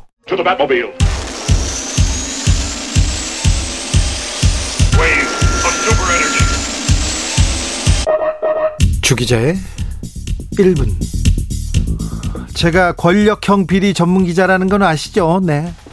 기사 써가지고 막 국정감사 막 열리고 국정조사하고 막 그 증인으로 나오라고 하고. 네. 그때 안 나갔었는데 그때 증인 동기가 뭐 문재인 대통령, 전 대통령 그런 사람이기도 했습니다. 네. 아 그래서 주로 대통령 친인척, 측근 실세들이 제 좀 취재의 텃밭입니다. 그리고 대통령의 관심사 거기에 가 있습니다. 저는. 이명박 정부 때는요. 의료인들이 여기에 떠오릅니다. 이명박 정부 말기 때 얘기입니다. 이명박 전 대통령하고 김윤옥 여사 피부가 탱팽팽, 탱탱해졌다. 이런 말이 있었습니다. 그런데요. 청담동 피부과 김 원장이 대통령 영부인 피부케어 내가 해준다. 내가 청와대 아, 들어가서 해준다. 이런 얘기를 여기저기 하고 다녔어요. 그래서 제가 듣고 이제 가서 물었죠. 물었죠. 그런데 대통령 마케팅 부인하지 않더라고요. 이 병원에 정관계 인사들이 몰려들었습니다. 나경원 전 의원도 그리고 오세훈 시장도 거기 단골이었어요. 그때 오세훈 시장은 바깥에 계셨고 나경원 전 의원은 서울시장 후보로 나왔어요. 그래가지고 거기에서 또 조금 곤란함을 겪었는데 일반인들에게는 여기에서는 터무니없는 가격을 받더라고요. 취업, 취업준비생은 일억 견적서를 내밀더라고요. 자, 그래서 일억 피부과 김원장 어떻게 됐냐고요? 구속됐습니다. 세무조사를 무마해주겠다면서 오리온그룹으로부터 이천만 원이 넘는 로마네 꽁티 와인 받았고요. 이억 원 가량의 현금도 받았습니다. 당시 오리온 그룹에는요. 이명박 정부에서 법무부 장관을 지낸 이규남 씨가 고문으로 가 있었어요. 그런데도 불구하고 재벌가에서 피부과 원장을 로비스트로 썼습니다. 왜 그랬을까요? 권력은 대통령과 거리에서 나온다 이런 말도 있습니다. 가깝다고 생각해서 그랬던 거죠. 박근혜 정부 시절 김영재 원장 기억하십니까? 차광렬 차병원 회장 기억나십니까? 이임순 순천향대 교수 기억납니다. 김상만 정기양 교수도요. 자, 윤석열 정부에서는 무속인이라지요. 건진법사라는 사람이 윤석열 후보의 어깨를 툭툭 치는 장면 텔레비전에 나왔습니다. 그날 이후로 건진법사는 삼장법사보다도 더 유명해졌습니다. 법사를 만나겠다는 사람, 법사를 잡아야 된다는 사람이 줄을 섰다지요. 건진법사가 이권에 개입했다는 의혹이 일고 있습니다. 건진법사가 김건희 여사와의 관계를 가시하면서 고위공직자에게 기업의 세무조사 무마를 청탁했다는 의혹입니다. 대통령실에서 이 공직자에 대한 진상조사 들어갔다고 세계일보가 보도했더군요. 손바닥에 왕자 너무나 또렷했습니다. 기억납니다. 사고는 그래서 무속 관련해서 터질 가능성이 높다. 이런 얘기 있습니다. 윤석열 대통령을 만들었다고 주장하는 무당 무속인이 수백 명이 넘습니다. 그리고요. 아, 직접 관계됐다는 천궁 스승이 있고요. 무정스님 있고요. 악어상 박 백재권 씨도 있습니다.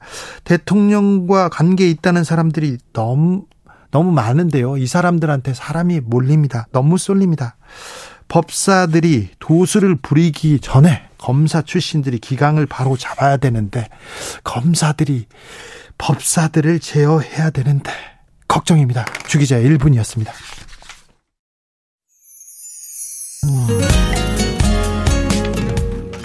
조성모 너의 곁으로.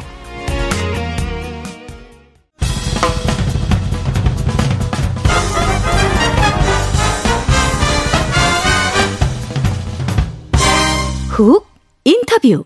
모두를 위한 모두를 향한 모두의 궁금증 훅 인터뷰. 윤석열 정부 출범 삼 개월 됐습니다. 음, 지지율은 좀 떨어지고요. 네, 국회 풀어야 될 숙제들이 많은데 국회는 좀 서 있었습니다. 국민의힘에서는 계속해서 좀 권력 투쟁 같은 얘기가 계속 나오는데, 아, 이 사안, 아, 이 정치 초선입니다. 현역 구청장, 구청장을 두 번이나 지냈는데 이분은 어떻게 보고 있는지 짚어보겠습니다. 국민의힘 조은희 의원, 안녕하세요. 안녕하십니까. 네. 네, 서울 서초갑의 좋은 네. 사람 조은희 의원입니다. 네, 알겠어요. 잘 지내시죠? 네. 구청장 하다가 의원 되니까 뭐가 좋습니까? 일단 구청장 하면서 네. 아, 입법 과정이 좀 미미하다. 아. 그런 것을 국회에서 할 수 있게 되니까 네. 너무 행복합니다. 아, 그렇습니까? 네. 실무를 또 보다가 또 국회에서 입법 활동할 수 있으니 또 네. 보이는 게 많겠네요. 네. 구청장이 돈을 많이 받습니까? 의원이 많이 받습니까? 어, 의원이 조금 더 많이 받아요. 좀 더 많이 받습니까? 네, 많이, 네. 얼마나 많이 받습니까? 한 몇백만 원? 몇백만 원 더 네. 받습니까? 네. 근데, 어, 자, 국회가 안 열리고 세비를 받는 게 부끄럽다 그러면서 이렇게 기부하셨어요? 네. 네. 잘했습니다. 정말 일하고 싶은데 네? 그리고 국민들이 힘들어 하시는데 뭔가 도움이 되고 싶은데 네. 국회가 딱 멈춰 있으니까 참 국민 보기 죄송하더라고요. 네. 그래서 열심히 일하겠다. 그래서 국민의 세금으로 주시는 세비를 당당히 받고 싶다. 그런 마음가짐이었습니다. 아, 그렇습니까? 네. 네. 자, 근데 조은희 의원이 이렇게 세비 반납하겠다 이렇게 하니까 주변에서 이렇게 같이 하자 그런 의원들 없었어요? 마음은 많이 있으셨겠는데요. 네. 그 다음 날 바로 국회가 개원이 돼서 네.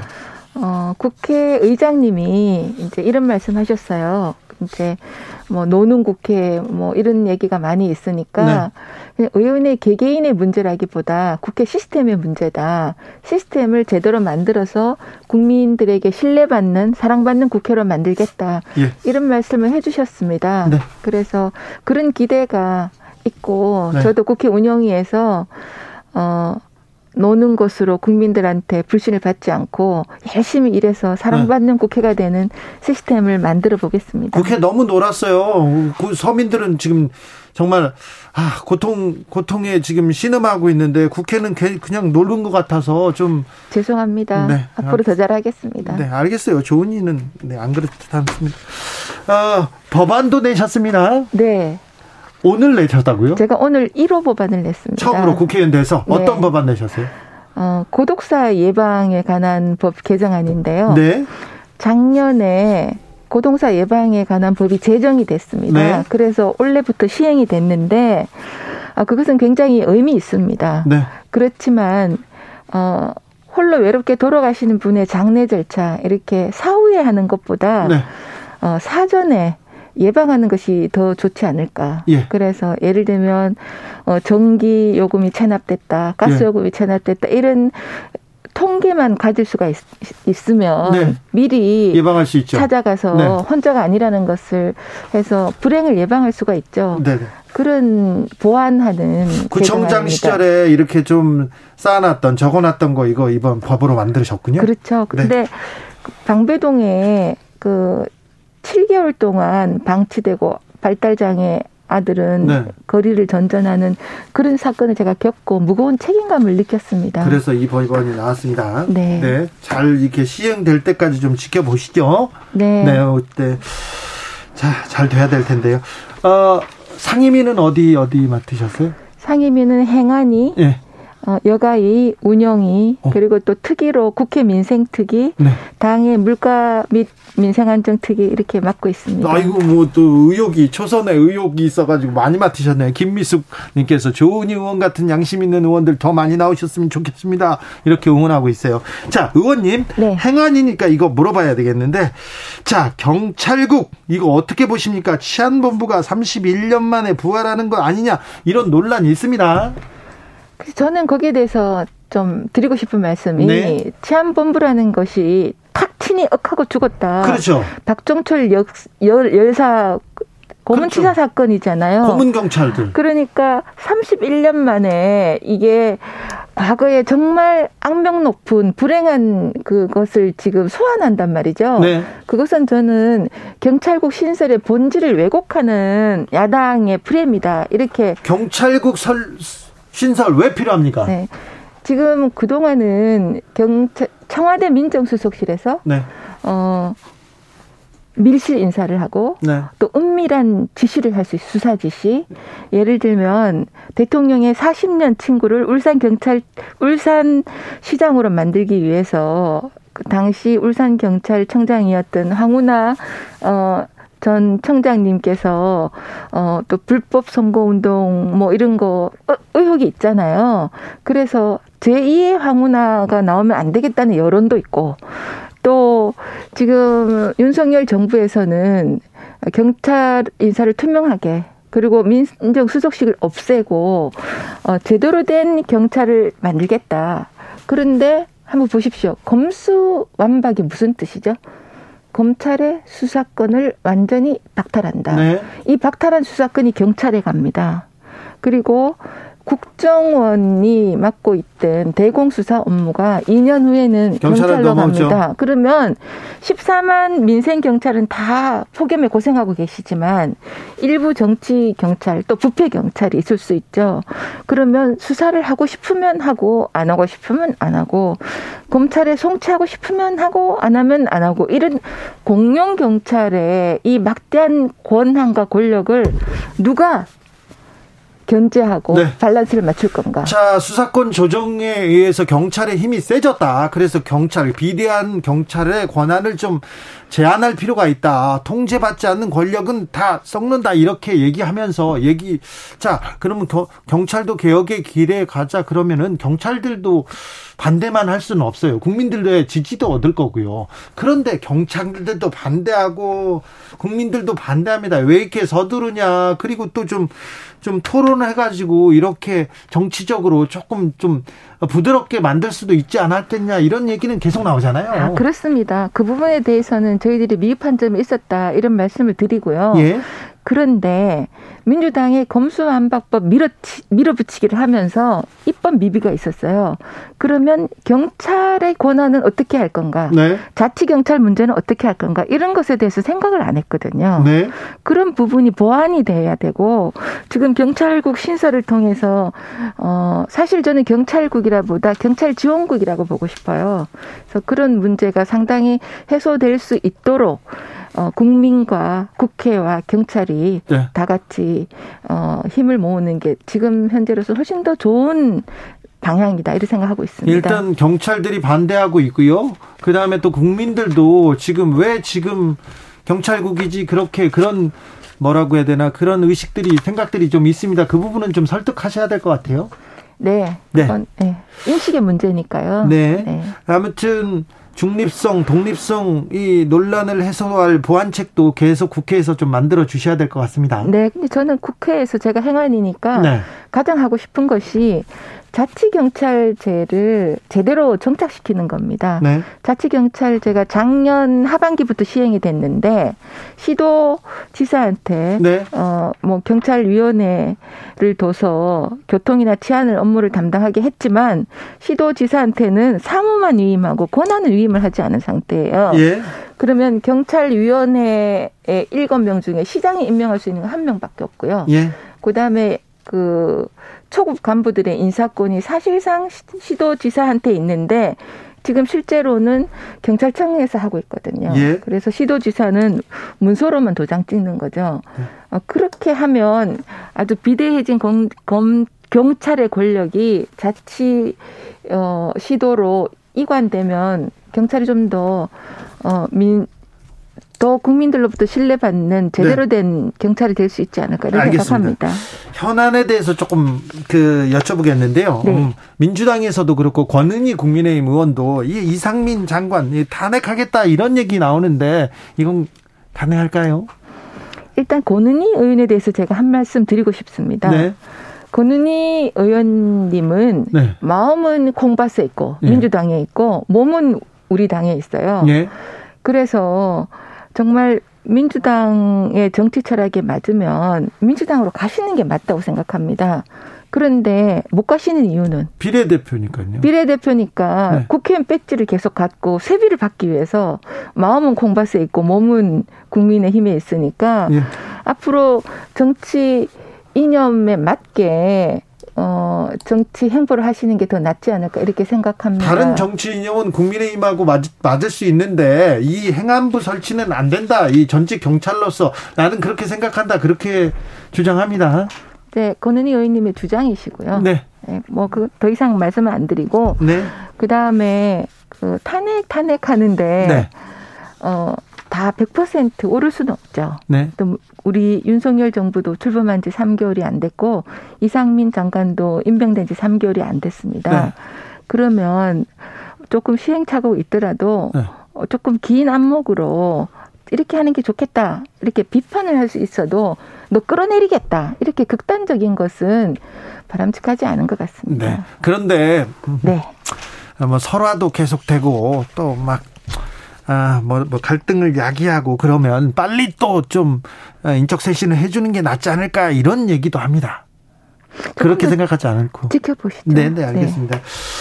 팔공일구 님 문제는 입법 위반, 헌법 위반입니다. 시행령으로 꼼수를 부린 거예요. 이렇게 얘기합니다. 이 부분에 대해서는 어떻게 얘기하십니까? 법제처가요. 네. 대한민국 정부의 법령이 어, 맞나 안 맞나를 그 유권 해석하죠. 유권 해석합니다. 네. 근데 법제처장, 법제처의 유권 해석이 네. 그것은 문제가 없다. 이렇게 유권 해석을 내렸습니다. 전 법제처장은 문제가 있다고 얘기했고. 그분이 만일 이 내용을 사사치 보셨으면 그렇지 그렇게 말씀하시지 않으셨을 거라고 생각합니까? 네. 아니요, 제가 하는 게 아니고 이상민 장관이 국회 본회의에서 말씀을 하셨습니다. 예, 알겠습니다. 네. 자, 다른 내용도 물어볼게요. 네네. 팔일오 특사 얘기 계속 나오는데 네. 이 부분은 어떻게 보세요?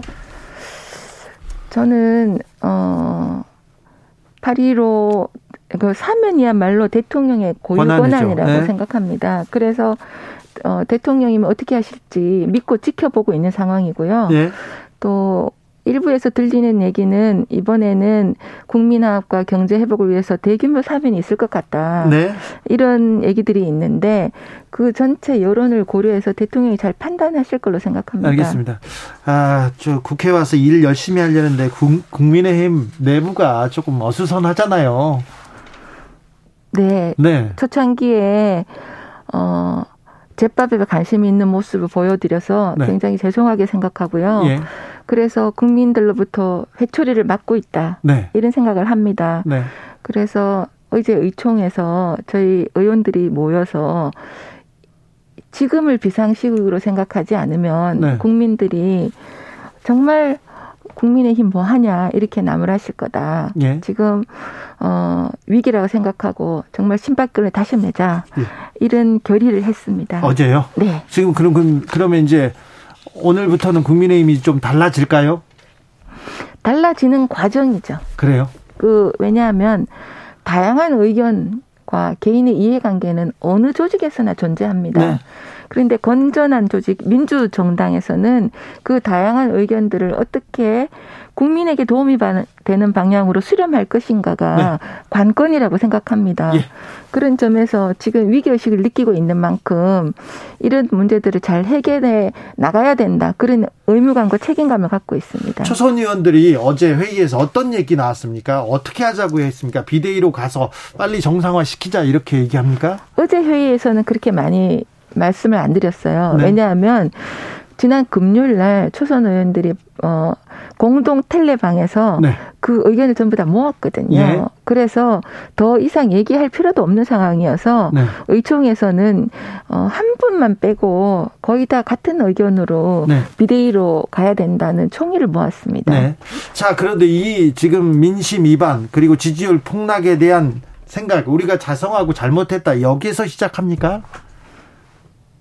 당연하죠. 그렇습니까? 그리고 저희들 위기의식이 네.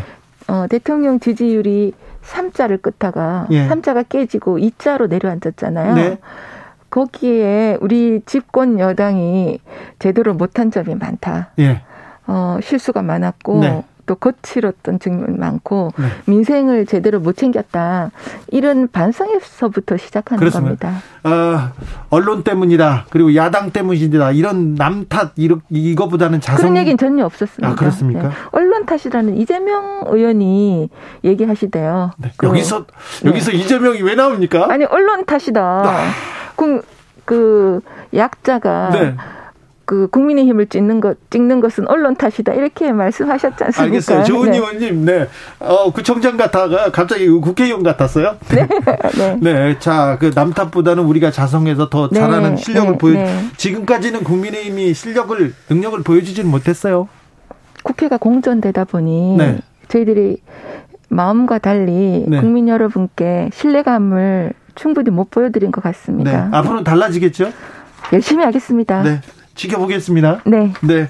조은희 의원한테 좋은 일이 좀 많이 생겨가지고, 일하는 국회에서 뭐 어떤 일을 또 했다 이런 얘기가 또 들려, 들렸으면 좋겠습니다. 감사합니다. 네. 네. 지금까지 조은희 의원이었습니다. 감사합니다. 좋은 저녁 되세요. 네.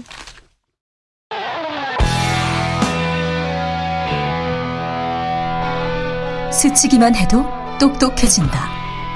드라이브 스루 시사. 주진우 라이브.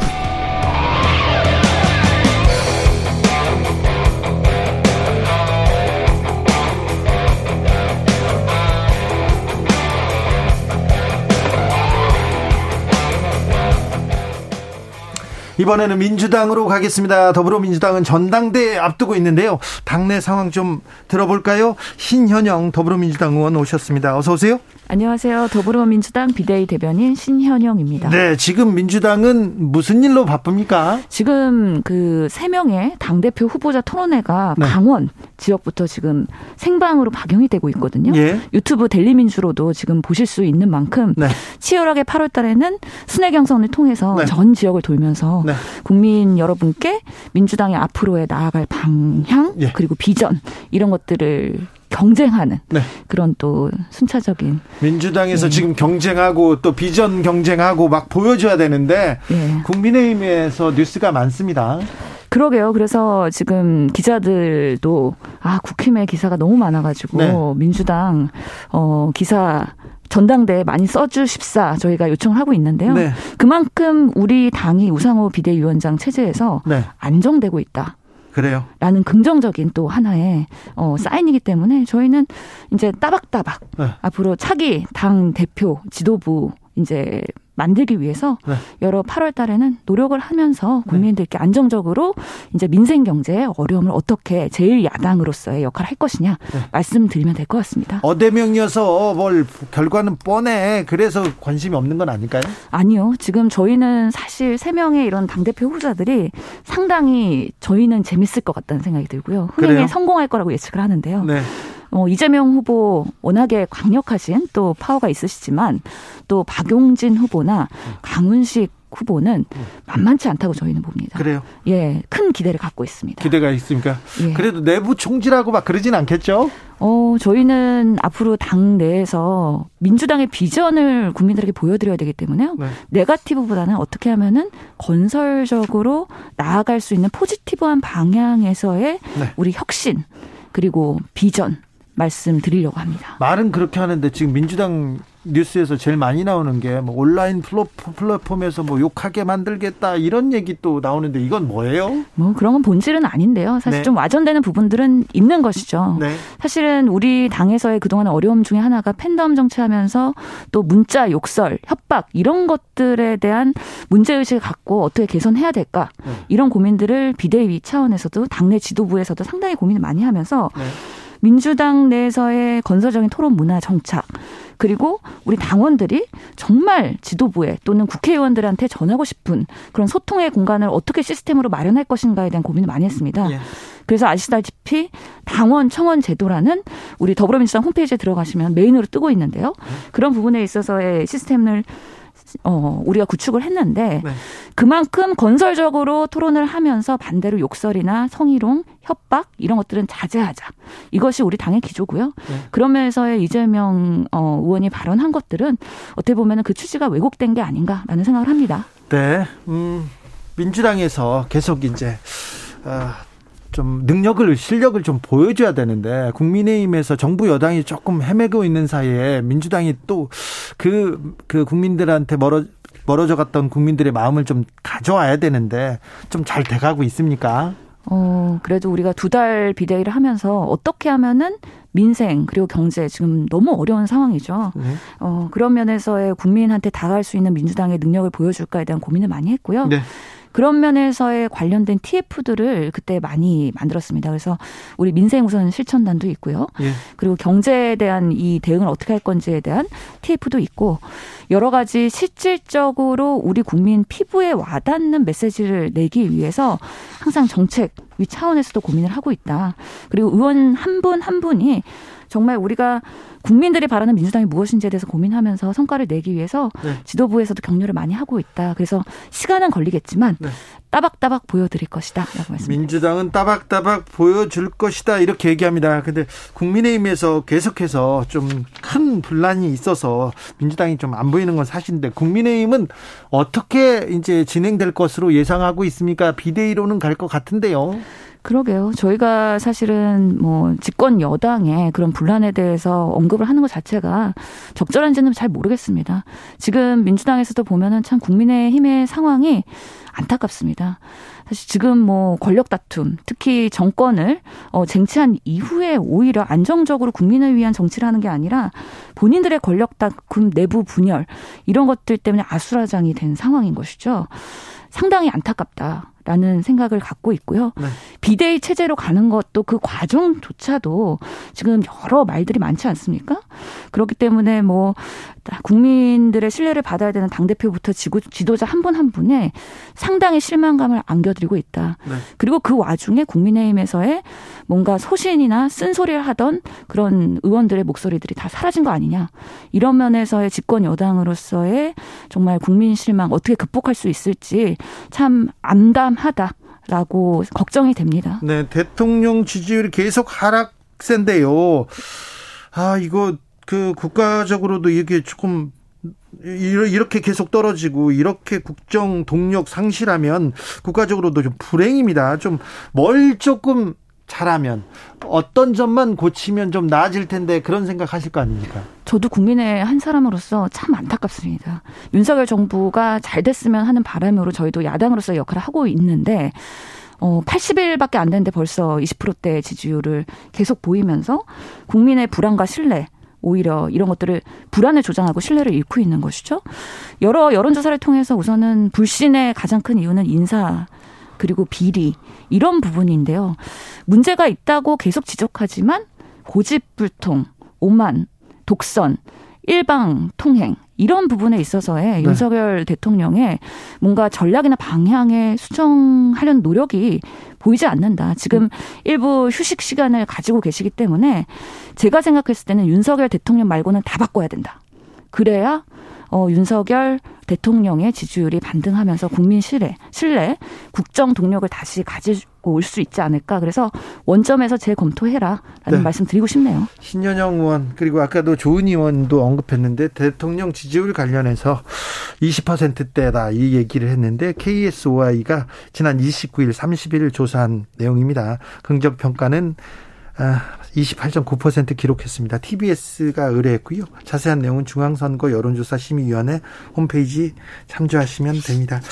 음, 신현영 의원 나왔으니까 저 궁금한 것도 좀 물어볼게요. 워낙 명석하시니까 코로나 상황이 좋지 않은 것 같아요. 십일만 명대인데 어떻게 보고 계세요?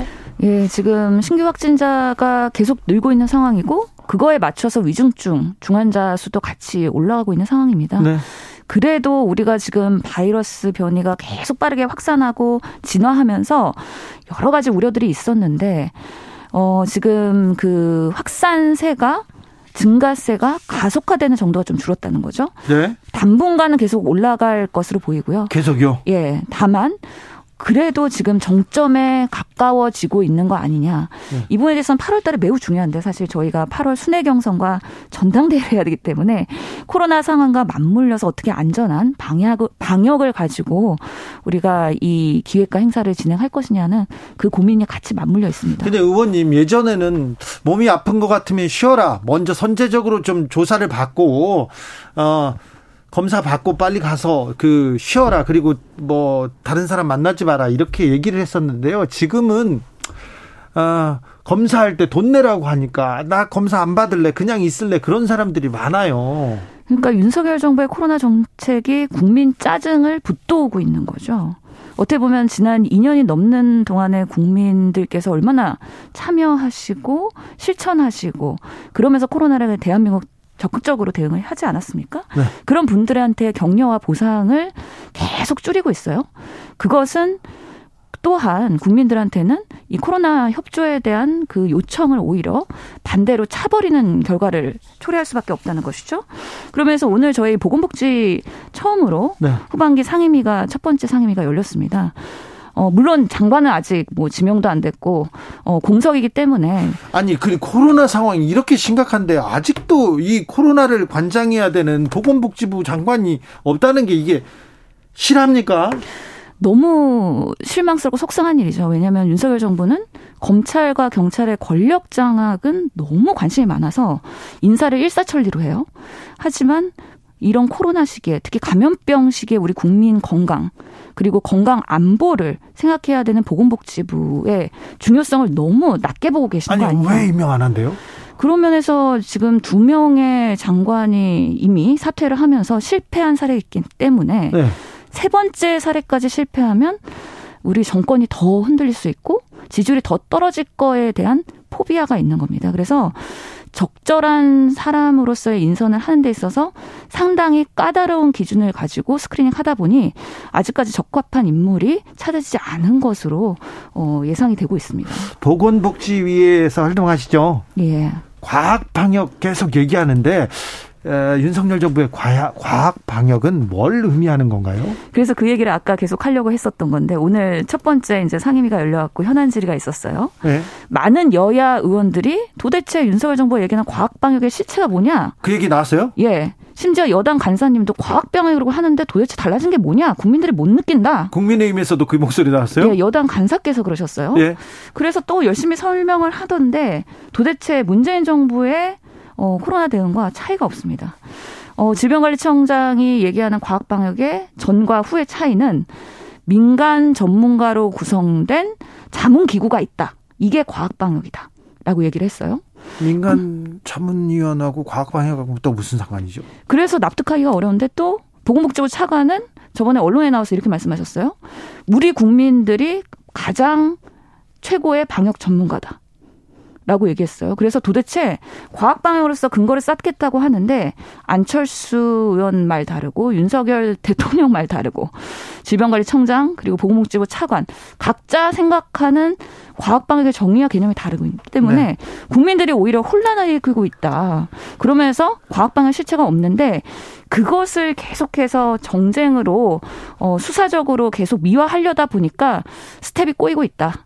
그러면서 실질적으로 코로나 대응해야 되는 골든타임 놓치고 있고요. 그러면서 국민들이 느끼는 실질적인 지원책은 사라지고 있는 겁니다. 네. 아, 이것 또한 윤석열 정부 지지율 하락에 동력이 되고 있다는 네. 생각이 듭니다. 오늘부터 확진자 접촉한 무증상자, 무증상자 그리고 전문가용 신속항원검사 비용을 지원받을 수 있다고 합니다. 예. 조금 늘어나긴 했습니다. 예. 아, 근데 앞으로는 어떤 걸 또 확충해야 됩니까? 그 정책 또한 조금은 어떻게 보면 정부의 신뢰를 드리기가 어려운 이유는요. 아니 그러니까요. 지금껏 무료로 해주다가 갑자기 오만 원 내라 칠만 원 내라 아니야 너는 십몇만 원이야 이렇게 얘기하니까 이거 검사 받고 싶겠어요. 그래서 과학방역을 한다면 모든 정책을 판단하고 결정할 때는 과학적 근거를 가지고 얘기해야 되는데 그럼 도대체 그동안에 어, 환자 부담을 줄인 것은 어떤 근거로 했으며 또 지금 다시 적용을 확대하는 것은 윤석열 대통령이 적극적으로 검토해보라고 지시하면서 갑자기 또 이렇게 어, 반응, 어, 이 방역에 대한 그 진단검사에 대한 대책이 어, 전환이 된 겁니다. 네. 이게 과연 과학방역이냐 전문가들이 얘기하는 과학방역이냐 국민들이 봤을 때는 너무 화가 나는 것이죠. 이랬다 저랬다 하는 오락가락식의 방역이 윤석열 정부의 방역이다. 이것을 어떻게 회복하겠느냐도 참 걱정되는 부분이어서요. 네. 저희가 상임위 차원에서 네. 좀 쓴소리도 하면서 네. 개선을 하도록 노력하겠습니다. 오늘은 십일만 명대 확진자가 나왔어요. 지금 숨겨진 사람까지 하면 훨씬 더 많을 것 같은데 자 휴가철인데 우리는 코로나 대해서 어떻게 지금 대비해야 됩니까? 국민들은 뭘 해야 되는지 그것 좀 알려주세요. 네, 국민들께서는 여러 그 어려움이 있으실 겁니다. 실제로 이 년 동안 휴가도 제대로 못 즐기고 마스크 쓰고 정말 이런 어, 제대로 된 삶을 영위하지 못했기 때문에 이번 휴가는 정말 좀 더 뭔가 적극적으로 그 액티브하게 보내고 싶어 하시는 그런. 더 이상 참아달라 가지 말라 그렇게 얘기할 수도 없어요. 예, 그런 상황이기 때문에 되도록이면은 그런 많은 집단이 군집하는 곳에서는 안전하게 마스크 쓰시면서 어, 활동하시는 게 좋으실 것 같고요. 또 증상이 의심되거나 네. 또 주변에 아니면은 고위험군이나 어르신들이 있는 경우에는 조금 더 빠르게 검사받을 수 있도록 네. 본인들께서 스스로 예 그래도 뭐 내 몸의 상황이나 변화에 대해서 관찰을 하시면서 대응하시는 게 가장 지금으로서는 적합한 대응이지 않을까 싶습니다. 물 뿌리는 저기. 물 뿌리는 축제, 그리고 물놀이 공원, 그다음에 막 락 페스티벌 이렇게 모여 있는데 그, 그거 괜찮습니까? 충분히 우려가 됩니다. 이게 상당히 군집되어 있고 또 그런 데들은 보통 이렇게 함성이나 네. 아니면 또 이렇게 어, 비말을 통한 여러 가지 감염의 우려도 있기 때문에요. 왜 방역 당국에서 거기에 대한 얘기를 한마디도 안 하는지. 질병관리청에 확인을 해봤는데 네. 지금 팔월 달에 상당히 많은 그런 어, 어떻게 보면 행사들이 기획이 되고 있더라고요. 네. 전국적으로요. 네. 이것을 통제하기 시작하면 걷잡을 수 없는 어, 국민적 반발이나 아니면 부작용들을 예측하고 있는 것 같습니다. 그렇기 때문에 자율 책임 방역이라는 기치 하에서 국민들이 알아서 방역하고 알아서 책임져라라고 하는 메시지를 계속해서 내고 있는 상황이라고 저희는 아이고, 봅니다. 그래요. 자율적으로 알아서 하라고요? 이런 부분에 대해서는 좀 지침을 줘야 되는 거 아닙니까? 안전한 대응에 대해서도 지침을 줘야 되고요. 가이드라인요. 네. 그리고 만약에 이런 노출이 되거나 의심이 됐을 때 진단 검사나 치료에 대해서는 적극적으로 지원을 하여서 네. 이 확진자들이 더 많은 확산을 네. 일으키지 못하도록 뭔가 국가에서 지원해주는 시스템은 오히려 더 강화할 필요가 있다라고 생각을 합니다. 알겠습니다. 워낙 똑부러져가지고 제가 다른 질문을 하느라고 넘어가 이렇게 코로나 질문이 많아졌어요. 아, 오늘 감사했습니다. 잘 들었어요? 예, 감사합니다. 네, 지금까지 신현영 더불어민주당 의원이었습니다. 감사합니다. 교통정보센터 다녀오겠습니다. 김민희 씨. 정치 피로, 사건 사고로 인한 피로, 고달픈 일상에서 오는 피로. 오늘 시사하셨습니까? 경험해보세요. 들은 날과 안 들은 날의 차이. 여러분의 피로를 날려줄 저녁 한 끼 시사. 주진우 라이브.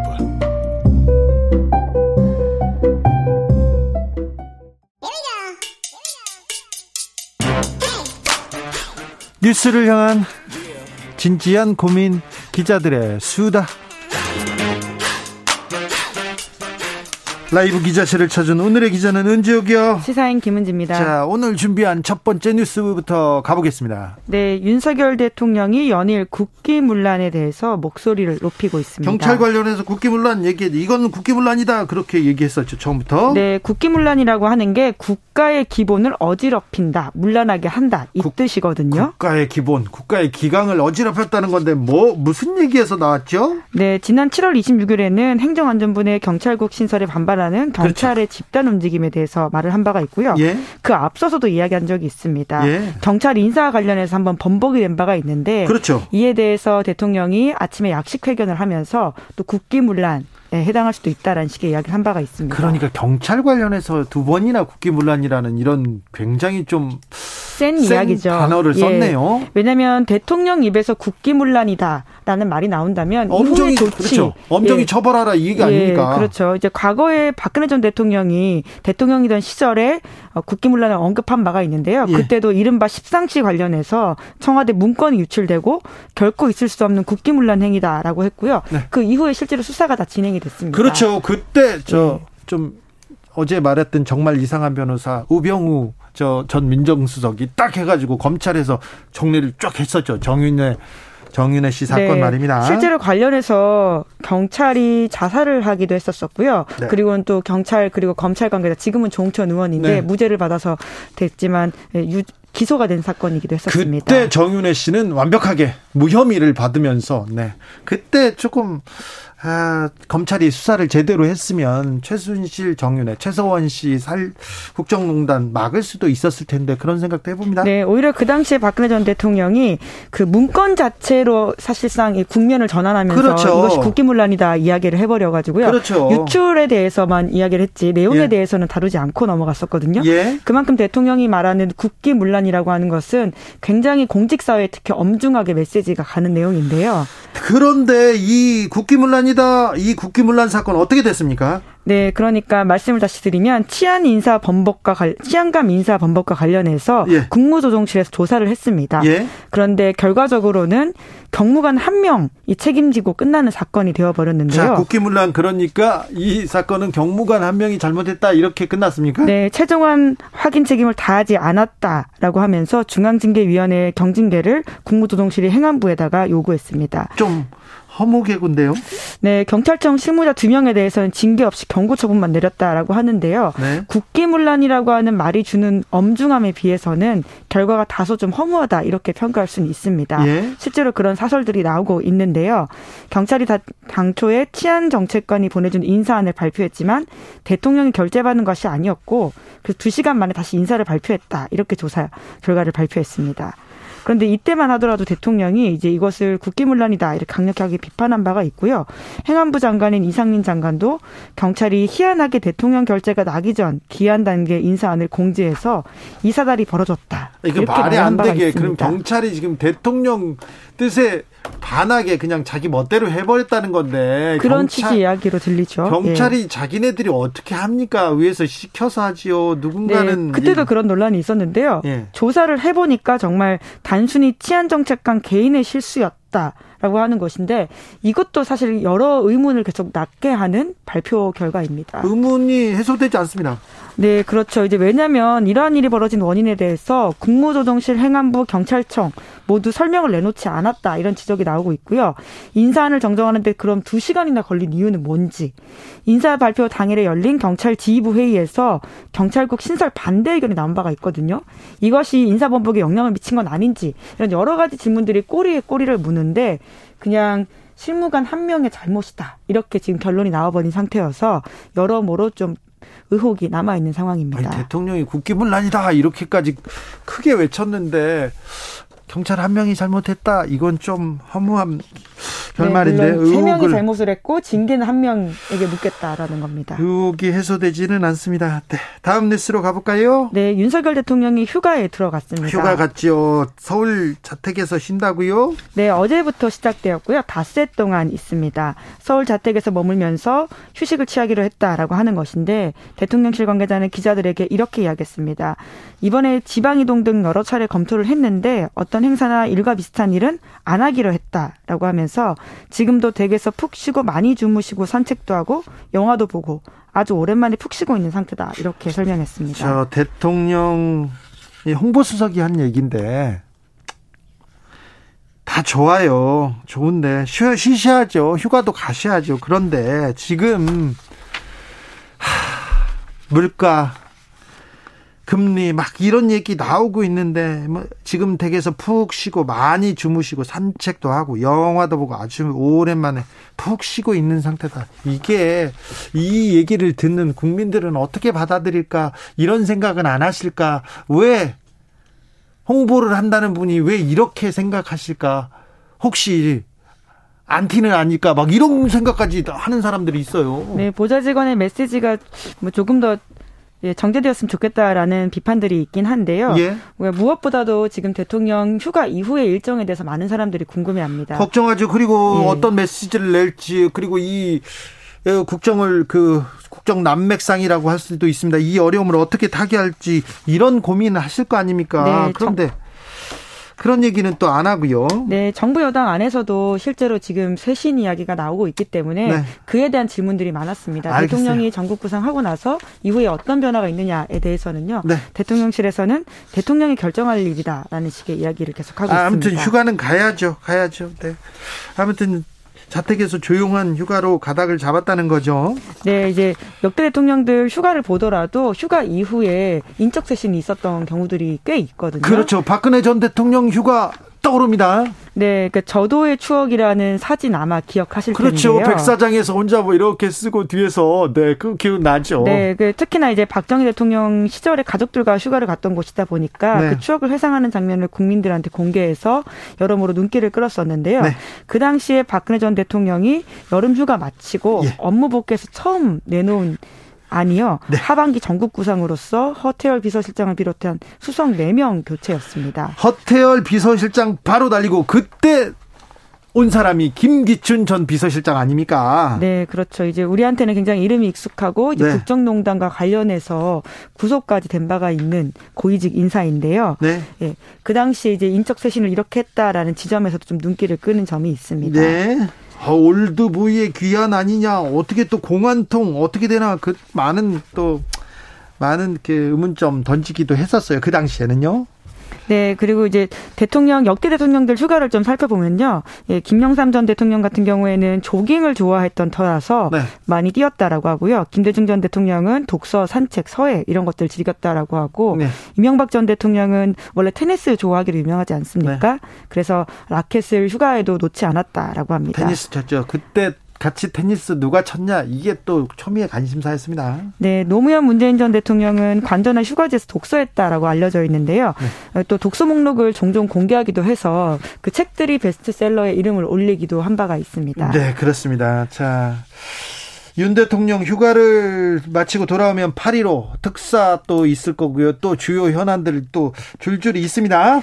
네, 팔월 십오일은 역대 대통령들한테 모두 중요한 일정입니다. 왜냐하면 네. 그날 경축사가 그렇죠. 한일 관계의 메시지도 있고 앞으로 네. 국정을 어떻게 할지에 대한 여러 그 방향을 보여준다는 지점에서 네. 굉장히 힘줘서 하는 연설이거든요. 그래요. 그 뭐 일 년 중에 가장 중요한 연설을 연설문을 팔 일오 때 담는다 이렇게 생각하시면 네. 됩니다. 삼일절이 있으나 팔 일오 이때 어떤 얘기를 하는지, 외교 그리고 남북 문제 굉장히 중요합니다.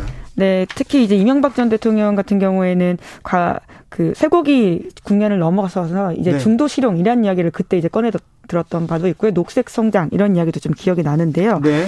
윤석열 대통령은 특히나 이제 취임 백일이 팔월 십오일 근처인 팔월 십칠일입니다. 네. 그러다 보니까 전국 구상을 끝내고 이번 휴가 이후에 어떻게 이야기를 할지가 굉장히 좀 중요하다라고 할 수 있는데요. 그렇죠. 민심 추스르고 지금 앞으로 나가야 됩니다. 지금 굉장히 뭐라고 해야 되나요? 지금 반전을 하지 않으면 계속해서 밀릴 수밖에 없는 상황이기 때문에 팔 일오 때 어떤 얘기를 할지, 어떤 쇄신책을 내놓을지 궁금합니다. 네, 그래서 이번 휴가가 더욱더 좀 주목을 받고 있는데 네. 특히나 윤석열 대통령은 이십 퍼센트로 지금 국정 지지율 때가 나오고 있는 상황인데요. 네. 부정평가의 주요 원인으로 인사가 꼽히고 있다 보니까 인사와 관련해서 어떤 것들 내놓느냐 이런 것이 좀 주목되고 있습니다. 개헌은 앞서 언급했습니다. 저희는 꼼꼼하게 잘 말씀드립니다. 자, 다음 뉴스 만나볼까요? 네, 아우토바니 논란이라고 합니다. 독일어 고속도로 아우토바니 왜 문제죠? 네, 지금 워낙 에너지 위기 그리고 기후 위기 때문에 아우토반에서 이렇게 마구 달려도 되는 거냐라는 문제 제기가 독일 시민사에서 나오고 있다라고 하는데요. 아니요, 독일 사람들한테 아우토반은 자존심이에요. 굉장히 그리고, 상징적인 곳이죠. 네, 예. 그리고 좋은 차를 가지고 와서 차를 달리지 않으면 그럼 다 비껴져요. 왜 그러냐면 어, 저 사람들은 달릴 음. 자격이 있어 이렇게 하고 막 비껴주더라고요. 굉장히 놀라운 장면이었어요. 네, 이제 그러다 보니까 그러니까 이에 대해서 반대하는 사람들도 있고 그럼에도 불구하고 독일의 자존심과 상징이기 때문에 폐기할 수 없다라는 이야기가 나오고 있다라고 하는데요. 네. 바뀐 분위기가 일부 좀 반영된 것으로 보입니다. 특히나 이제 우크라이나발, 그러니까 러시아가 우크라이나를 침공하면서 에너지 위기가 굉장히 심각하지 않습니까? 네. 그런데 이제 차를 아주 빠른 속도로 제한 없이 달리다 보면 기름 많이 쓴다 이거죠. 예, 예, 그런 지점들이 있고요. 그래서 아우토바이 에서 속도 제한하자고요? 네, 일정 부분 그런 목소리가 시민사회에서 나오고 있다라고 합니다. 그래요? 또 탄소 배출량이 예. 속도를 백 킬로미터로 제한하게 될 경우에는 연 구백만 톤 줄어든다라고 하거든요. 특히나 유럽에서는 기후 위기에 대한 문제의식들이 굉장히 높기 때문에 녹색당을 중심으로 그런 이야기가 나오고 있기는 한데요. 네.